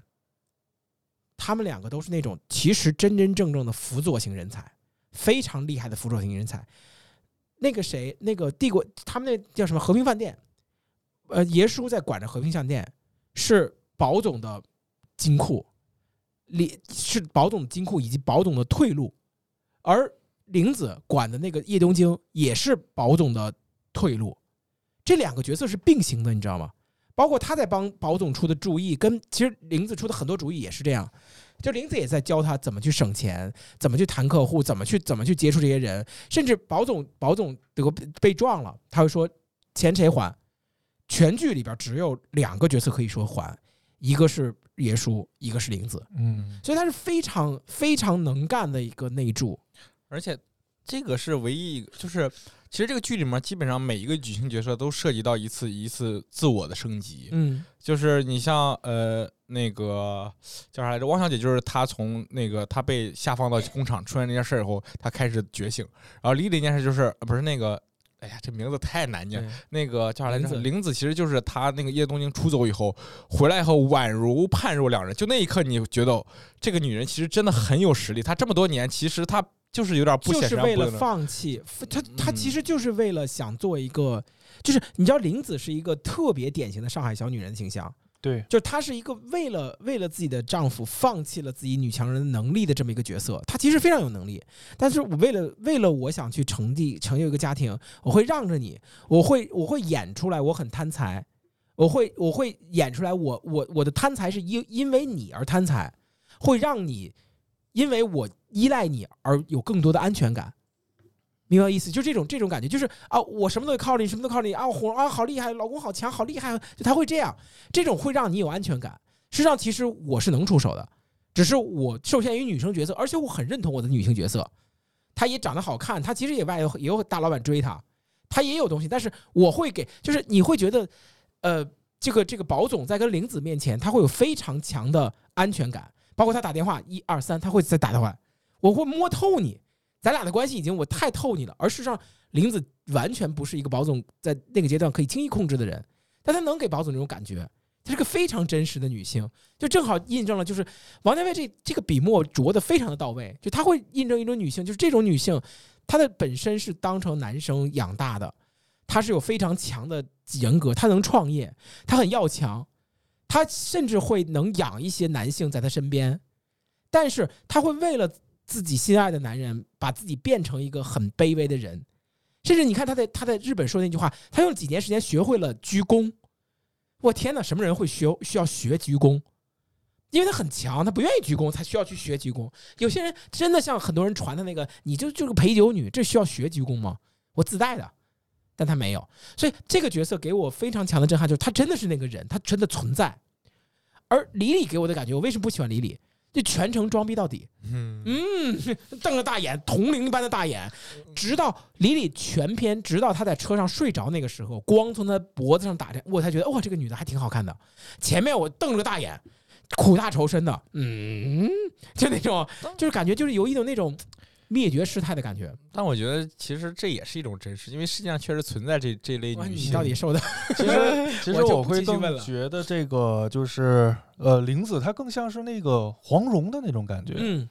更像黄蓉的那种，就是本身确实也有能力，但是呢，其实一一直在辅佐那个谁的身边，就是成就互相成就，对对啊对对，互相成就。然后其实整个王家卫对于这个三种女性的基本的一个刻画，基本上其实就代表了，比如说像玲子，其实就是市井市民小上海小市民。想跟你过好日子。呃，对对，然后嗯但是呢，也会靠自己去努力去，起码去做一些事情。对他可能没什么文化，但只是简简单单想去对你好。对，对他很很有拼劲儿，但是人生前不前半人生境遇并不好。对，然后然后包括还有那个谁，汪小姐，汪小姐其实就是在那个时代下的那个体制内外，典型的女大学生，呃对对对女大对对学生有朝气，邻家小妹。对妹，邻家小对妹，对对。对，然后去做一些事情，但是呢，其实都是没有出格，都是合法的。然后包括我所做的很多的事情，呃，敢闯敢干，都是这种感受。然后那个谁，像那个李李，那就女强人，王小姐反正透着一股子莽劲儿，对对对对就是，有一种招，就是他他倒是很反映了那个时代的创业者的那种状态，就是很多事情我没有太想好我怎么干，嗯但我觉得这个方案是对的，我对就他妈先干了我就硬着头皮上。先干了再说。你你你们看完全片儿了以后，我我我看完全片儿以后，你觉得他喜欢谁？王宝总我觉得他喜欢王小姐，啊，最后的结果他跟王小姐在东方明珠底下，对吧？这个对，因为我我感觉就是，呃，他在很多次抉择中，爱情和事业，爱情和事业，这个在他在他这个过程中一直在选择这件事儿，然后只有那一次汪小姐那件事，他出手帮助了，他知道他选择的是爱情。因为这件事选择了后，是不是会导导致于爷叔可能要离开他？我觉得他在那一瞬间选择了爱情。想到这儿我就生气，嗯，想到我看到那一集的时候，我看了都那集跺脚，你知道我在吗算算钱，你知道吗？因为我前面记得清清楚楚的，那个爷叔说这是那个那个沃尔玛那个裤子是一个一千多万美元那个买卖，但是汪小姐经过自己的不懈努力，变成了只挣了三万美元。我说你这个东西吧，这个里外里配的也太多了，我光算这个账了。我他妈的，我跟你说，就那集我是最生气的。作为天天的爷叔的这个角色的嗯这个现实原型，我他妈的看到这些选择爱情的这些败类们，你他妈早说选爱情，你别让我出山啊！你他妈真恶心，我的真的是，我这气的气的直跺脚，你知道吗？那集气死我了，这该死，就活该他破产。我跟你说，但是。呃，我我想说的是，其实这里边有一个我我看完全片儿，其实你说我没看吧，我我看了，我跳着看的，我快进看，看了有些地方我就会停。其实说真的啊，就是嗯，那个宝宝宝宝宝什么宝宝宝总宝总，最后我觉得喜欢那叫什么宝芝是吗？李什么芝？那个雪芝，哦哦，他的初恋他，的初恋，哇，真的他永远都没有跳出那个初恋。事实上，他的整个的状态以及他做的所有的事情的不安定，其实都在他的初恋。他如果这这部这部电视剧写的王家卫这件事情写的真的是特别的，就是王家卫写的，你知道王家卫拍在拍爱情片的时候，他就会两件事儿，他就拍两个，一个是拍暧昧，就是交代不清的暧昧和失之交臂的遗憾，他就拍这俩，就永远就这俩事儿。嗯要不就是那个什么，咱俩搞暧昧，一定成不了；要不要不就是就是，然后就是失之交臂的遗憾。他最大的就是这里边全篇的定效，就是为什么宝总跟所有的这三个女孩女孩都交代不清，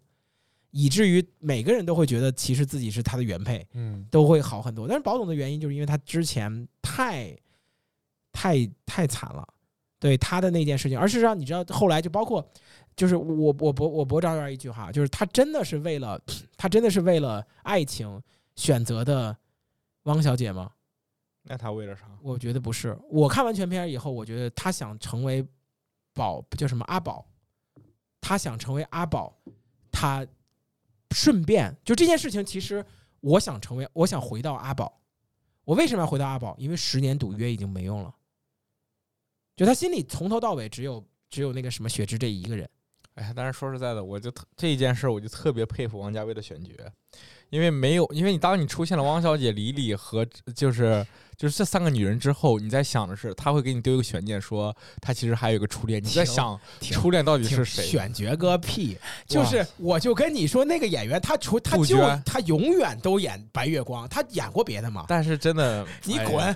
这不是国民白月光吗？就但是太就是那一刻出来，你觉得我操，有一想到白月光不都这？样吗？就是他他们演了多少个白月光了？我觉得杜鹃真牛逼，长得也不能说多好看，但就是那种调调，那种腔调的感觉，对，就是演过好多人的初恋。哎，你仔细去看看这段故事，包括举个例子，就比如说东方明珠成立了，宝总后来跟那个那个一开始撞他那个人，后来成立了自己的一个在浦浦东又成立了自己的一个小公司，他完全有无数种可能，按照王家卫的剧情，无数种可能，后来再去找王小姐，他没有去找，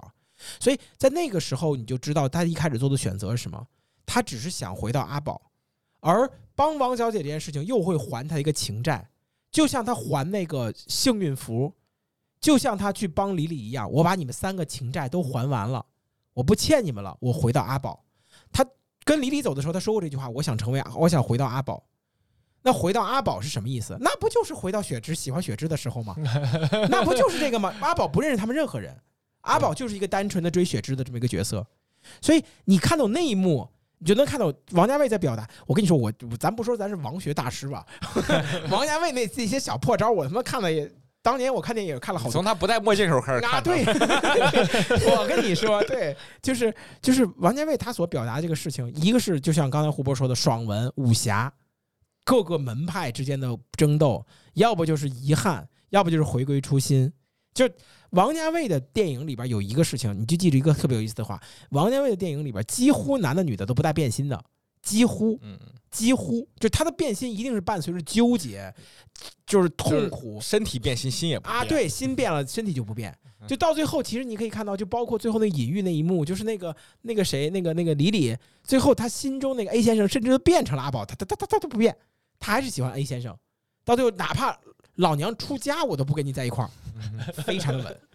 阿宝也不可能变心到阿阿宝要变心就变心，林子啊变心变心变心，汪小姐变心变心，谁都会损失三个女角色的美。嗯一句话所以索性变心就俗了。索性不变了，索性不变了。我要他又不能出家，就都出家，双双出家那是佛教宣传片儿 对，你就怎么办了？哎，那我就索性怎么办了？我就索性我还继续喜欢刚才的。所以你可以看到，专门有一段时间，就是他跟李李打到快高潮的时候，突然就说雪芝那段故事，而雪芝那段故事简直我的天呐！就那段故事，就是我觉得是全片拍的最美的一段。那段其实我我是没没快进看的，就到最后他说，呃，你混的怎么样？就是你有人了吗？阿宝说没有，但那个时候他回的非常坚定，他他觉这这这这仨都不算有人，你得几个才算有人？我没有，我这么多年就我自己一个人，就还是那样。那你呢？如果当时阿宝已经放下了，他就不会再问你呢，他就不会再问你呢。然后雪芝来一句：“我有了，我有人了。”而有个屁！你是一个服务员，你哪儿哪有的人，根本没人。但是他最后再再补了一句说：“你忘掉今天我跟我相见吗？”那个雪芝在最后表达那个状态就是：我宁可粉身碎骨，我宁可最后来他一定是自杀的，半年以后没病没没没没没急就结结束了，我宁可消失了，我一定就在你心中当你的白月光，你也别别给我别别想塞任何人，我就毁你一辈子。然后他确实做到了，毁他一辈子。就是他可能孤独，呃，保总可能就孤独终老了。但是这一刻就是那时候，他用那一招，如果他没在那时候出现，没有那那那一招，估计他就跟李李在一起了，就索性弥补了他的他的遗憾，就是继续呃赴他的十年赌约。而且其实你说这个让我想起另外一件事儿，他帮这些女的原因，其实可能他觉得对雪芝的亏欠，啊，对，因为雪芝其实他们俩其实有点较劲的成分在里边儿的。雪芝最后没有成功，他觉得欠一个帮助，可能他当年帮了一手，雪芝就不会这样了。所以现在如果再碰见其他人的话，他选择拉他们一把。对而且他跟所有人暧昧，其实都在找雪芝。嗯，他他跟别人的确定性，就是别人都觉得只要你同意，我就同意的这件事情，是弥补他之前的遗憾。他同意，但是雪芝不同意，所以我现在要找一万个我同意就能同意的人来弥补。就是他这个电影都是那种，就是我童年的时候丢了一个棒棒糖，后来我要开一个糖厂，就这种感觉，就这种感觉，这种变态心理学让你拿捏的，是不是？是不是？有没有王学大师了？哦确实确实，你这么一说，我感觉通透了好多剧情。对不对？对对对，我跟你说，别看我看的短，我跟你说，我看这两天我可研究呢。我跟你说，王家卫确实，反正套路套路性很重。对啊，屏风遮挡，嗯然后什么升格画面，对不对？就这几个嘛，来回来去的。然后降真，对讲真，嗯但是呃，我我我我我我我们我们我们推回到一开始来说，啊就是这部这部电视剧值得推荐大家看吗？值得看吗？或者你作为看完全片的人，比如说胡博看到半片儿去剧了，小七看到前两集就没时间看了，就是你们你们推荐吗？这一部作为王家卫的忠实粉丝推荐，推荐为什么？就是很爽，很爽。就是看的。首先第一个，爽个屁！爷叔走的气死我了！哎，呀，就不说那段我也没那么气。就是首先这个电视剧的服化道真的是电视剧里面少有的精品，就是各种东西让你感觉美不胜收，太美了那一刻。然后同时呢，你又感觉这里面的其实这些剧情其实就是那个。它就是你看这个东西，你或多或少都会把自己带到阿宝里面，所以就是有点那种，有点前一阵那个游戏啊我带的是爷叔，哎，你你也就是有本长这九十多岁的角色，我跟你说，但是就跟有点跟前一阵那种就那个特别火的游戏叫做《完了我被美女包嗯邮包围》那种感觉，嗯就是你会有一种很强的代入感，你感觉很爽。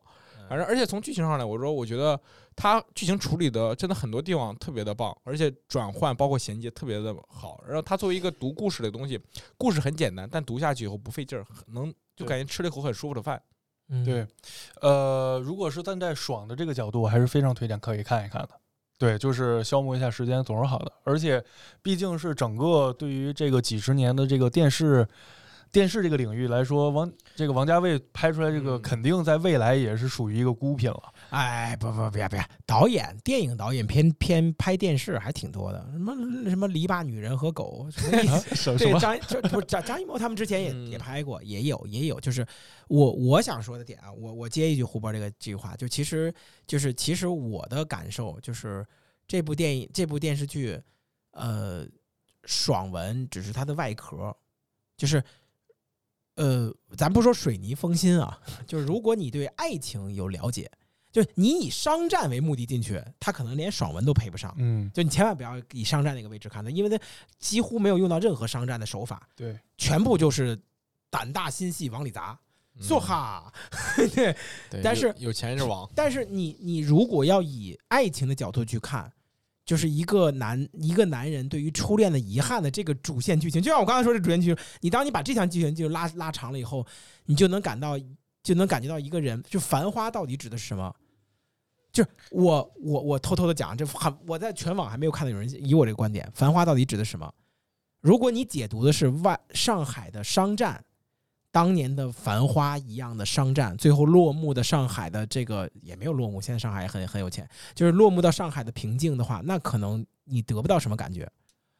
我我我听到我看到的画面就是就是就是胡歌所导导演的这个《繁花》，《繁花》是伴随着我在追爱，我在我在寻求自己爱的那一段时间的绽放。我的生命就像是繁花一样，从阿宝到宝总，回到阿宝的绽放。而这个阶段是我和另外的四个女人的故事。我我随着要去弥补一个女人的遗憾和三个女人的故事，最后回到了阿宝，就这么一件事情。中间伴随着我的商战，伴随着我根本就看不上那些钱，我所有的钱不过就是为了让我能够去完成我的绽放。我到最后什么都不带走，就这种感觉，你就看的话，我靠，还挺有意思的啊。嗯，对，就是这种网络爽文嘛。嗯，这这不我觉得爽，这已经不爽了，还不是这 已经不爽了，这已经很就是惨了。对我我一直觉得，就谁会不喜欢看爱情片呢？哎，我看爷叔就看着很，这个角色真的，我我只是告诉你们解读的角度，嗯但是我知道这种解读的角度是正确的。我一看王家卫这小子，他就想干这事儿。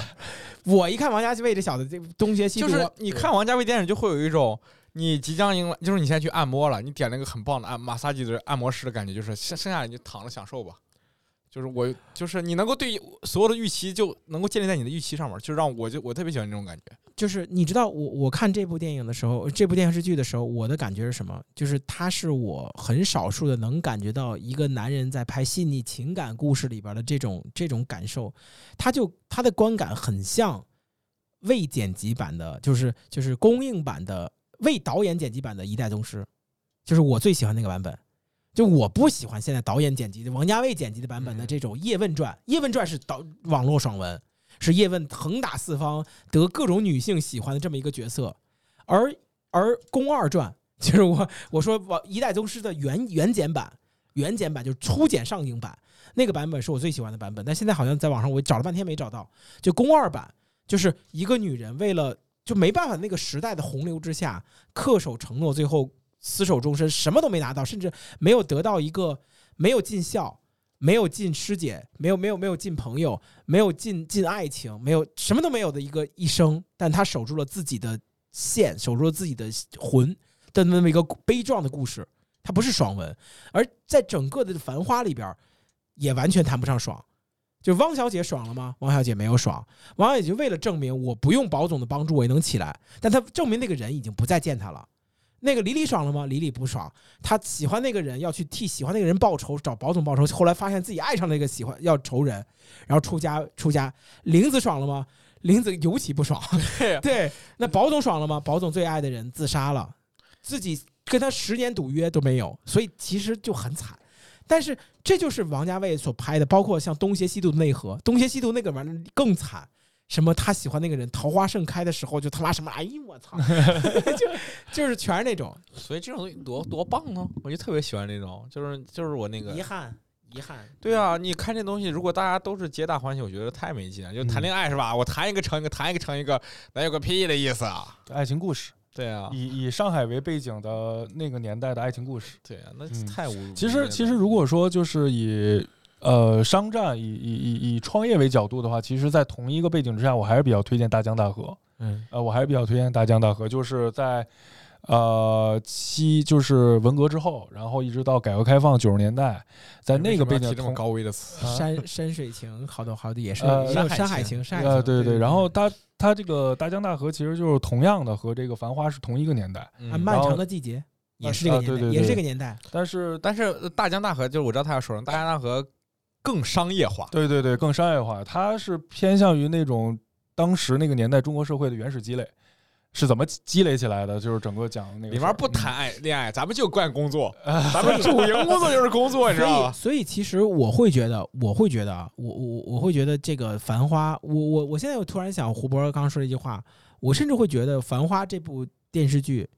应该要剪一个缩减版的爱情故事，就它其实应该能剪出剪成九十分钟。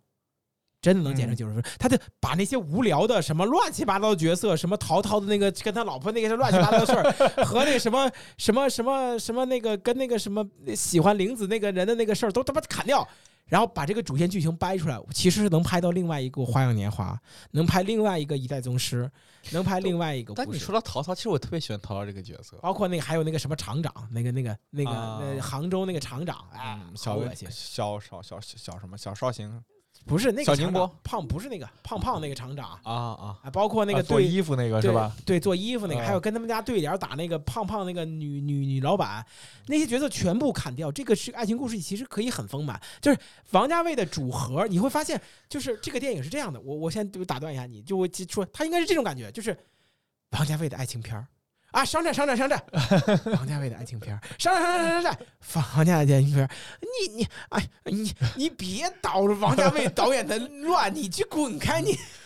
你知道我我我觉得王家卫拍《繁花》应该他把他爽翻了，因为他把他所有能想到的爱情故事在这里面都体现了个遍。啊，对，你刚才说的陶陶和他老婆这种市民之间，就是他两个人可能就是因为再开一部，因早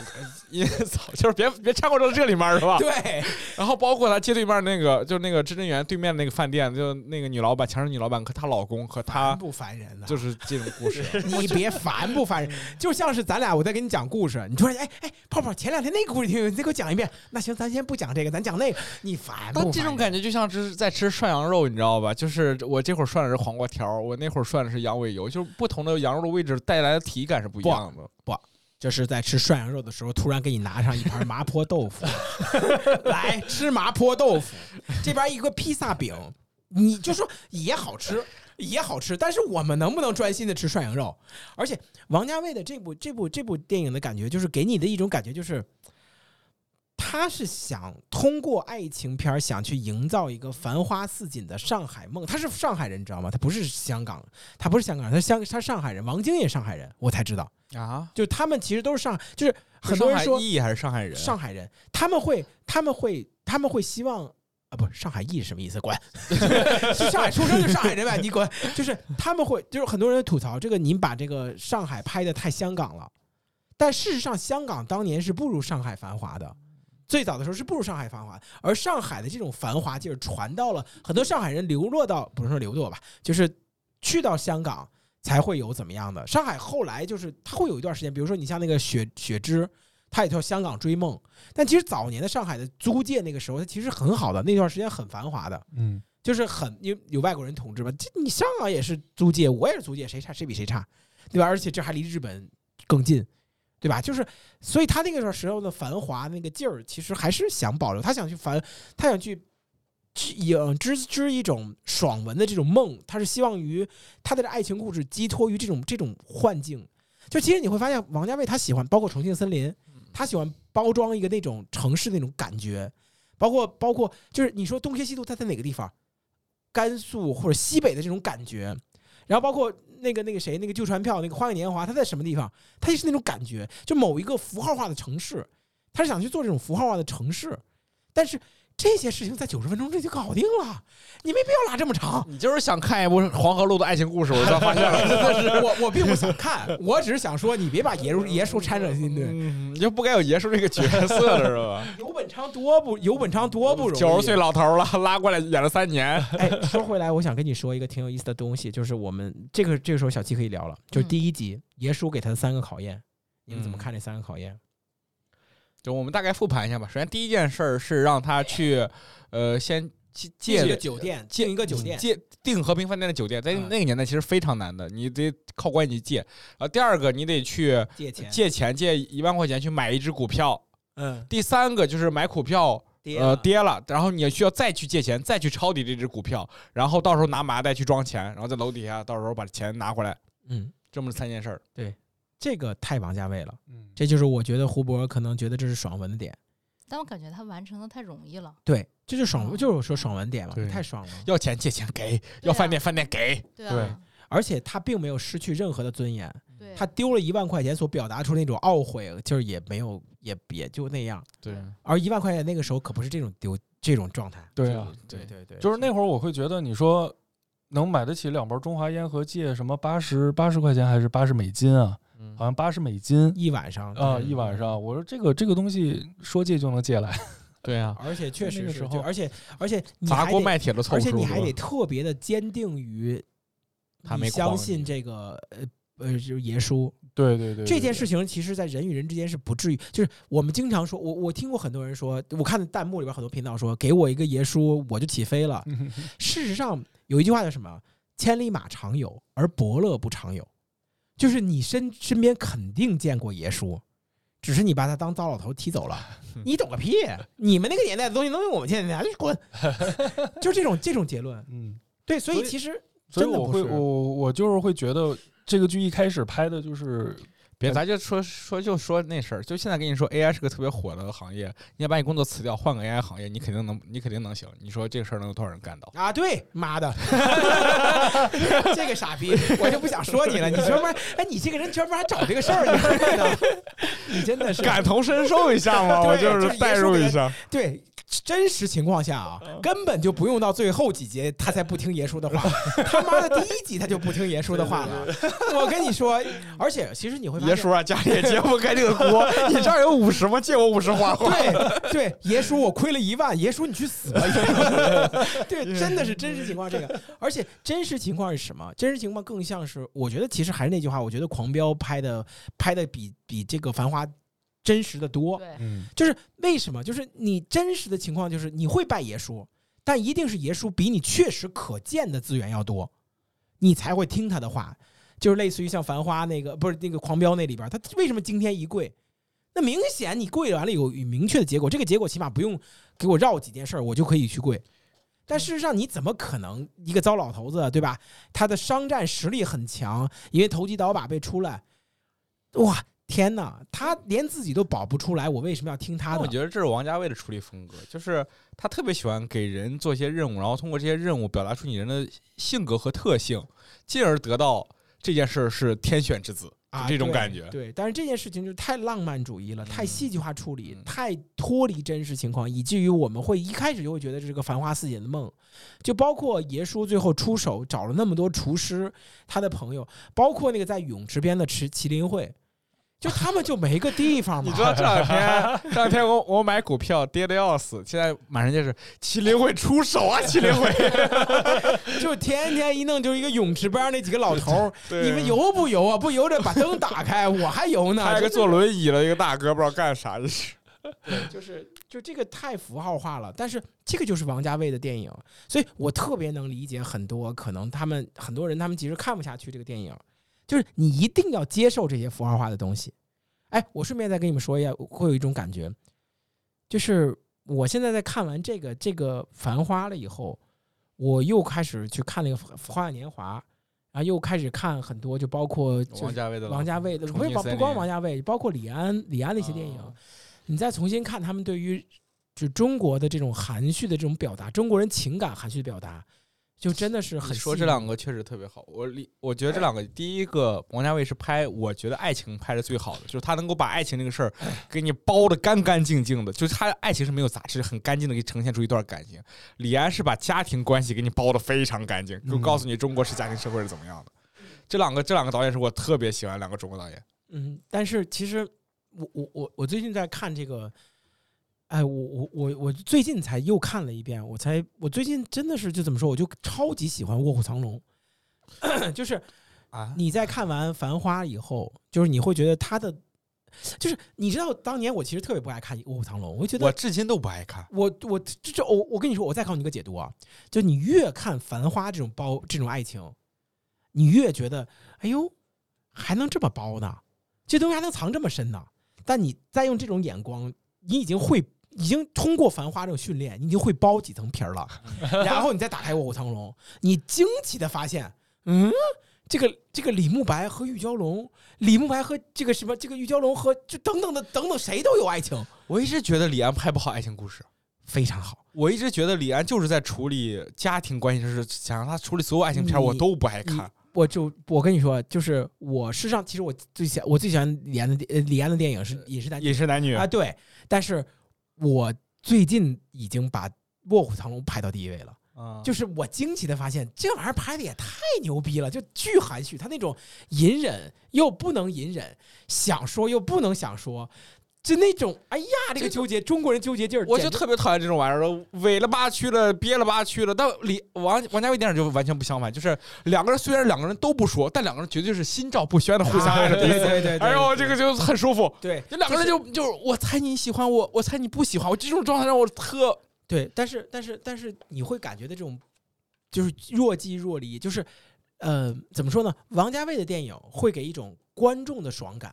观众的上帝视角。我知道你们俩都喜欢，嗯你们俩就就缺个我，我嘣儿蹦电视里边，这事儿就成了。但是李安的那个《卧虎藏龙》给你的感觉是什么呀？他到底怎么想的？我也不知道，就是我坐在他旁边儿，就是甚至举个例子啊，就是你去跟你去跟那个于于于秀于秀什么那个那个那个谁杨紫琼演那个角色，嗯，你你是她的闺蜜，然后她跟你闺蜜啊，你说你说这个谁她李慕白到底怎么想的？咱俩得琢磨琢磨。然后你你到李慕白那儿，你问他这你到底怎么想，也得琢磨琢磨。然后你到他妈玉娇龙那儿，你这也得琢磨，就咱军师 就都想不明白但。你说的这个确实是李安常干的方法，就是李安的视角一定不是从上俯下去，他就是就你就是仿佛这几个人中间的某一个人。啊，对饮食男女就这种东西，对，看到后面，你你爸怎么跟隔壁人搞上了？怎么跟你朋友好上了？就那种就那种震惊感。对，给你的，对他就会，哎呀，那个角色怎么那么近，就是贴到你脸上，你带个摄像头跟着他们走。但是王家卫的电影就会那种，哎呀，你们俩别闹了，你们俩这这还这闹什么闹？我跟你说，就是很上帝视角。就是你会觉得啊，这次错过，但是王王家卫电影会给你更多，王家卫的电影会给你的更多遗憾。就你看见他们俩就是错过了，你看见他们俩当年其实可以不这么遗憾的，你看见如果当时这么选择的话，就可以不这样。但李安的电影没有，李安的《卧虎藏龙》就会感觉到，嗯，遗憾就是那样，就存在在那儿，就是这样的。所以我在看整个《繁花》的感受的时候，你会感觉到，就是一种非常强烈的不爽、不服，再来一次，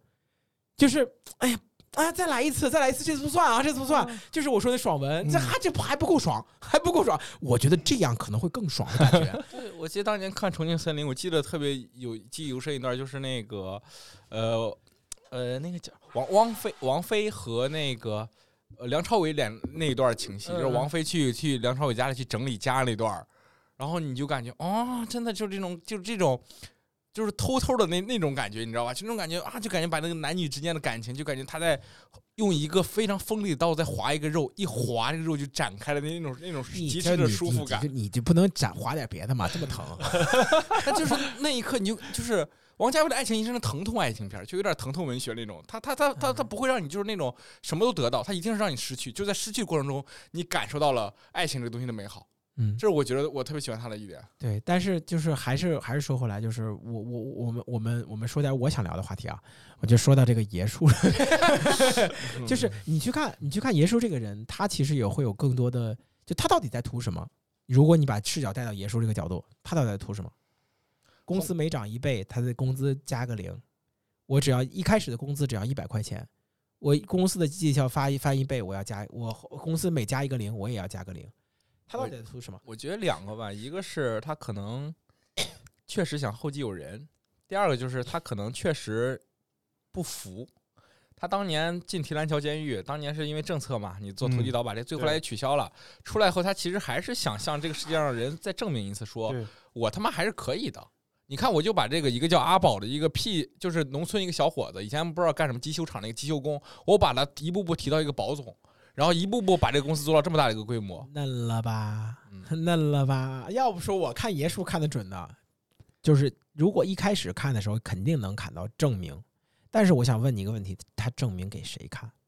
自己吗，自己是不需要证明的，他已经不纠结于这件事儿，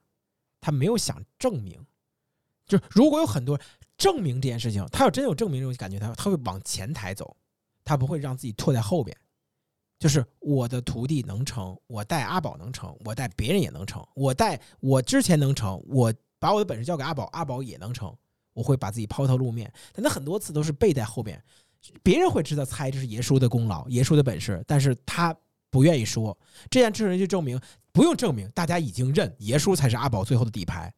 事实上，他不做，他就已经成大神神隐了。他做，顶多会最后让阿宝掉下去。他证明他其实没那么厉害，他已经证明绝对没有存在。这是这是我能看到爷叔的第一层。第二层就是爷叔后边他是有家庭的，他需要有钱去养他自己的家他庭。俩老婆，啊，对他，他要用钱去养他自己的俩俩老婆，而且从头到尾，你发现爷叔没有给他任何他的同龄人的同框画面，或者他跟他同龄人去聊天沟通的画面，但他会有有很多同龄人的帮助。嗯，就是那些饭店的厨子的香港，耶稣的第一个事情其实不是证明，是他还年轻，他对于自己逝去青春的遗憾，就是他作为一个掌控者，在用阿宝这个角色在玩牌，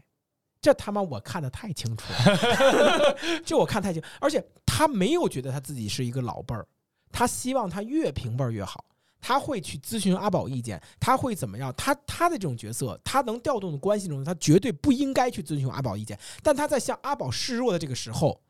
会使得他有一刹那恍惚的感觉，他也年轻，我们俩是伙伴。他让汪小姐去写检讨书那一刻，刹那间，我不是帮你摆平，我可以用别的方法帮你摆平，但我想跟你一块去写检讨书，就像是我们当年一起在逃课，一起去玩儿，这是爷叔的感受。他还年轻你，让我想起了那一幕，就应该抖音上剪最多，就是他就是有一幕，就是他帮保总去包装，就是你应该做成什么样的西服，应该穿什么样那一幕，就那一幕感觉就是他在为年轻的自己在挑选衣服。没错，嗯没错，我的新角色要上线了，嗯，包装我小号我的要开始小号我的小号要上线了，我要试一把。这一把付费，对这一把我要付费了，这一把我尽量可能我不动用我的上一上一个存档的东西，嗯我尽量就用这个档好好玩儿。但是这是他的真实感受，所以你从能繁繁花的这件事情，爷叔的青春落幕，他的扭身那一刻，他的很最后的几幕镜头就是扭头扭身的那一幕，退入人群，跟那个还上他那个那个金科长那个那个那个邮票是吧？然后退入人群，就就真的是他的那个退入人群的角色，不是一个证明自己的大师的身份走，而是作为一个参与里边的玩家，退入到了人群中，我不玩了，我也是个年轻人，我不玩了的感受。我想问一个问题，野叔，啊，也就是就是有一，其实后面有一幕我不是特别理解，从我的角度，就是啊，请说，呃就就是我就是王小姐那路要接牛仔裤这个事儿，然后她其实已经明显知道阿宝在帮王小姐了，但她还是在尽她的一切可能把王小姐这条路堵死。她到底在为什么？我当时想过，她可能是为了训练王小姐，也可能是为了就是想试试，呃，她到底那个阿宝到底愿意这件事儿抛弃到什么地步？这就我想说的，不是想试，他没有想试。如果阿宝对这件事情放弃的没有多少步的时候，他的结果是退出。嗯他在这一步里边，这就是我印证我说的，他在那一刻自己上号了。他是玩家，他从来就没想带徒弟，他是玩家，他是玩家，他是玩家。他只不过一开始用着可控的阿宝在上号，但是他是玩家，所以我不想这件事儿，我不想我的生意，我我本来说是带着阿宝的生意，但是我不想阿宝这么做，我要修补这个错误，我要毒死你。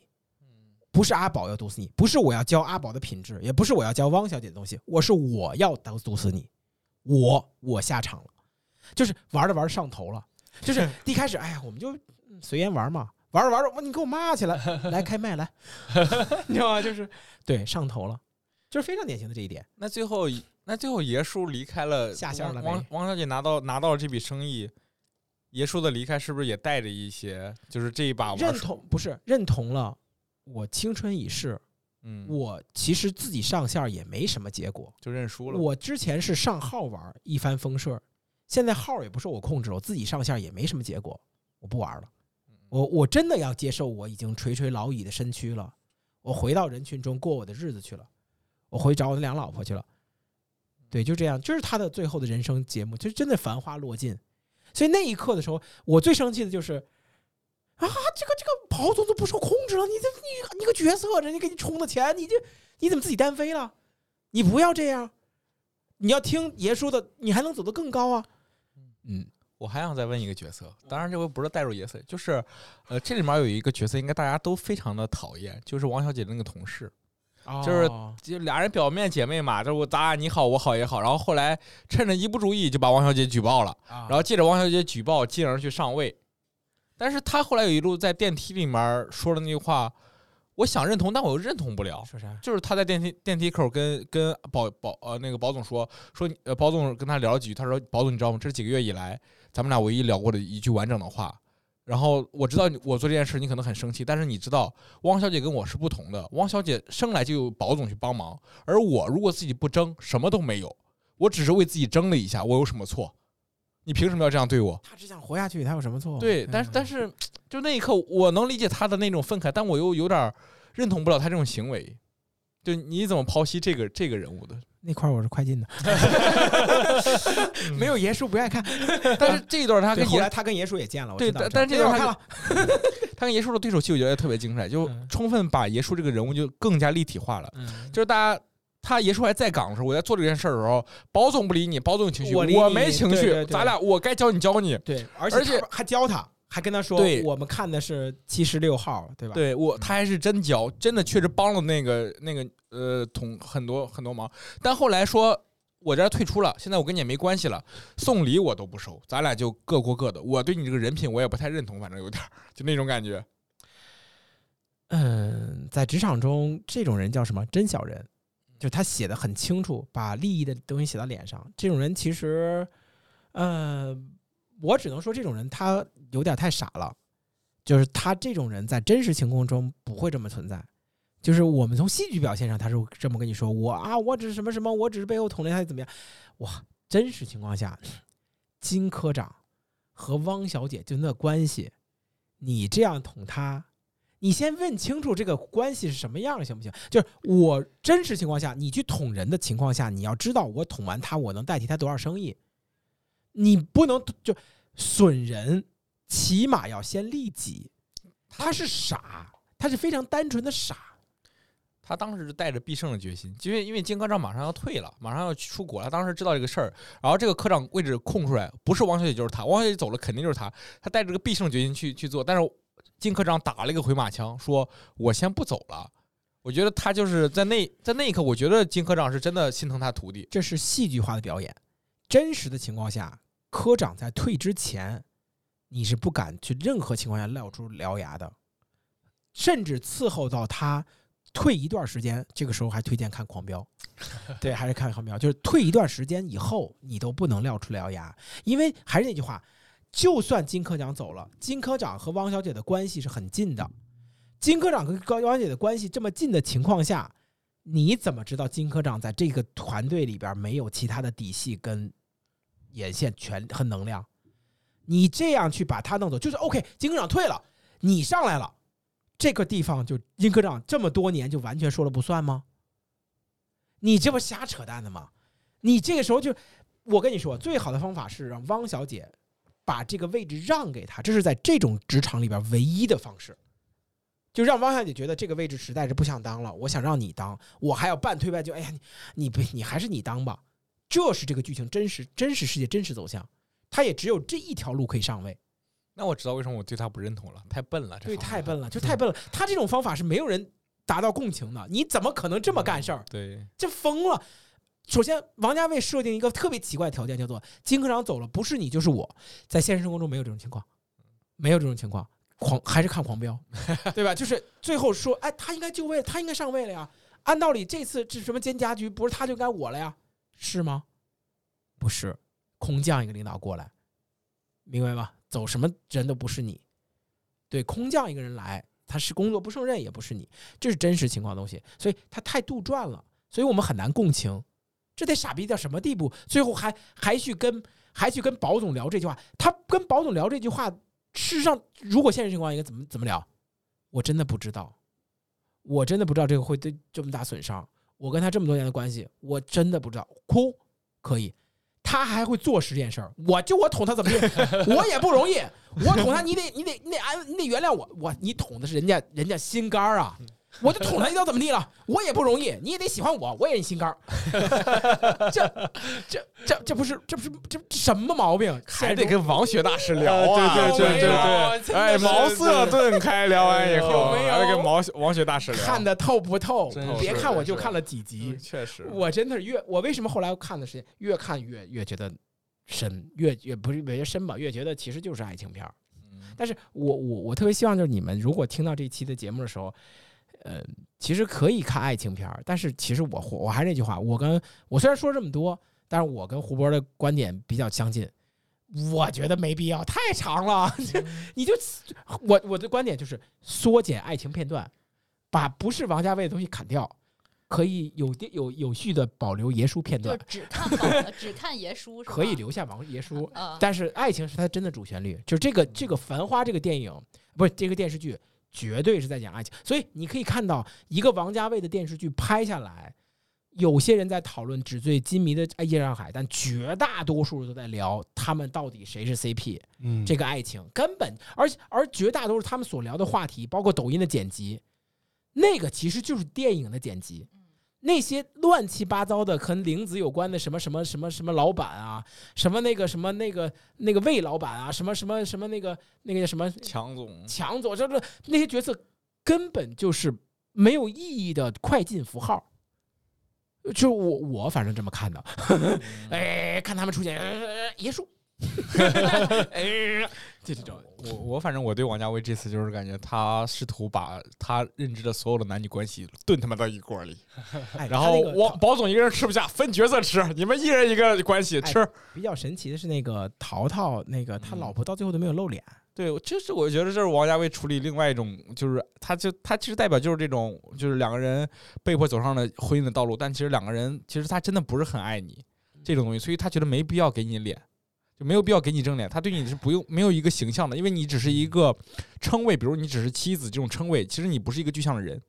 王家卫的表达中就是另外一种另外一种情感关系。哎，我就特别好奇，这可很可惜，小七没有看完。小七要嗯谢谢你们三个给小七我剧透完。小七如果小七小七如果要看完的话，我特别想好奇你，你觉得你自己就是我们说男人他们都会带带入里边的宝总，还有爷叔，爷叔，对，我不知道你们会带你会带入里边什么角色等？我看完，咱们再不过聊一起。不不过，我觉得真的你可以带着泡泡说的这个，就是以爱情的角度去看这个电影。可以，对对对对对，就千万不要剧透。哎呀但但是千万不要带着其他的想法，我觉得这个就很好看。但是辛芷蕾真的拍的美啊！啊，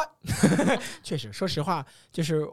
就这三个女性来说，我其实会觉得，就是唐嫣也美出了新高度。嗯，然后这个谁，那个那个那叫什么？那不太知道叫什么了。那个玲子叫什么？玲子马马伊琍马马伊琍也啊美出了新高度。马伊琍有好几个镜头也特别特别的美。嗯，然后辛芷蕾是美到美到极致了，对，到头了。尤其是尤其是辛芷蕾在最后那个车出租车，不是那个保总那个车上那那那那几个镜头，我的天！还有那个旋转楼梯，对，那旋转楼梯那个一幕，那个旋转楼梯那一幕真的无敌了，无了个大底了。我觉得能在我能排上王家卫的镜头了，十大镜头，对对，十大镜头十大镜头绝对能有那个确实牛逼，而那幕且确实真的太太牛了。我不喜欢辛芷蕾这个人，但是确实美。啊，我我不喜欢，就她的演的，她。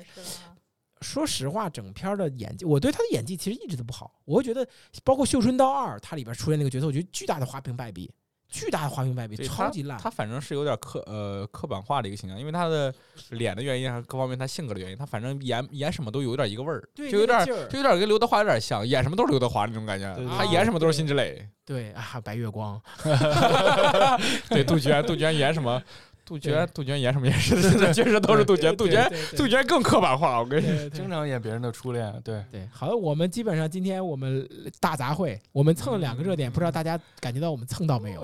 我已经很尽力了。今天《繁花》我是主要是晚了点儿。恶补了好长时间《繁花》，然后尽可能的看到全网里边不一样的角度。我也希望给同学们一些其他解读，包括我们几个嘉宾也是因为这件事情开心的恶补了。哎，不开心。呃对，胡波可能觉得这个还不如玩会儿二零七七。对对我看大江大河了啊，，我真是没有想到张元会把这个《繁花》，你是从头看完看完了吗？啊，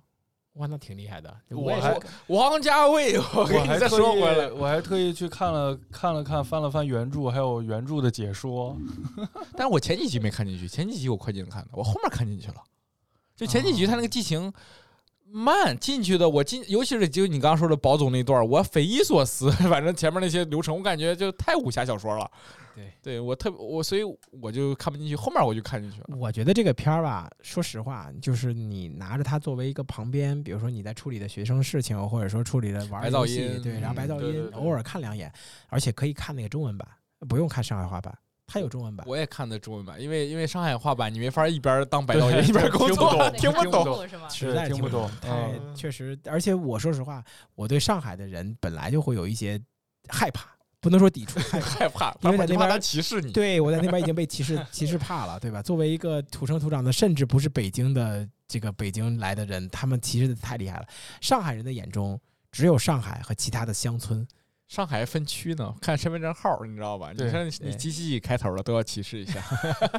对，歧视是底色，好吧？我们今天先讲到这儿，希望同学们，呃，下一期下一期可能不一定我们啊有，应该有还有时间，还有一期，还有一期，然后就我们就开开心心的过年了。然后我觉得我我我特别想听一下，就是同学们对于我们明年有没有什么特别想让我们聊的东西，嗯然后我们也可以留在我们的这个评论区，然后我们然后择期，然后去选择。你看我们这已经开始蹭热度了，就知道我们这个话题库有点见底了。最近，所以各位有什么特别想听的话题或者想了解的行业，都不妨在我们评论区里面打出来，我们会选择在后面的节目中给大家排进去。好，本期的节目也就到此为止了，拜拜，各位。拜拜。拜。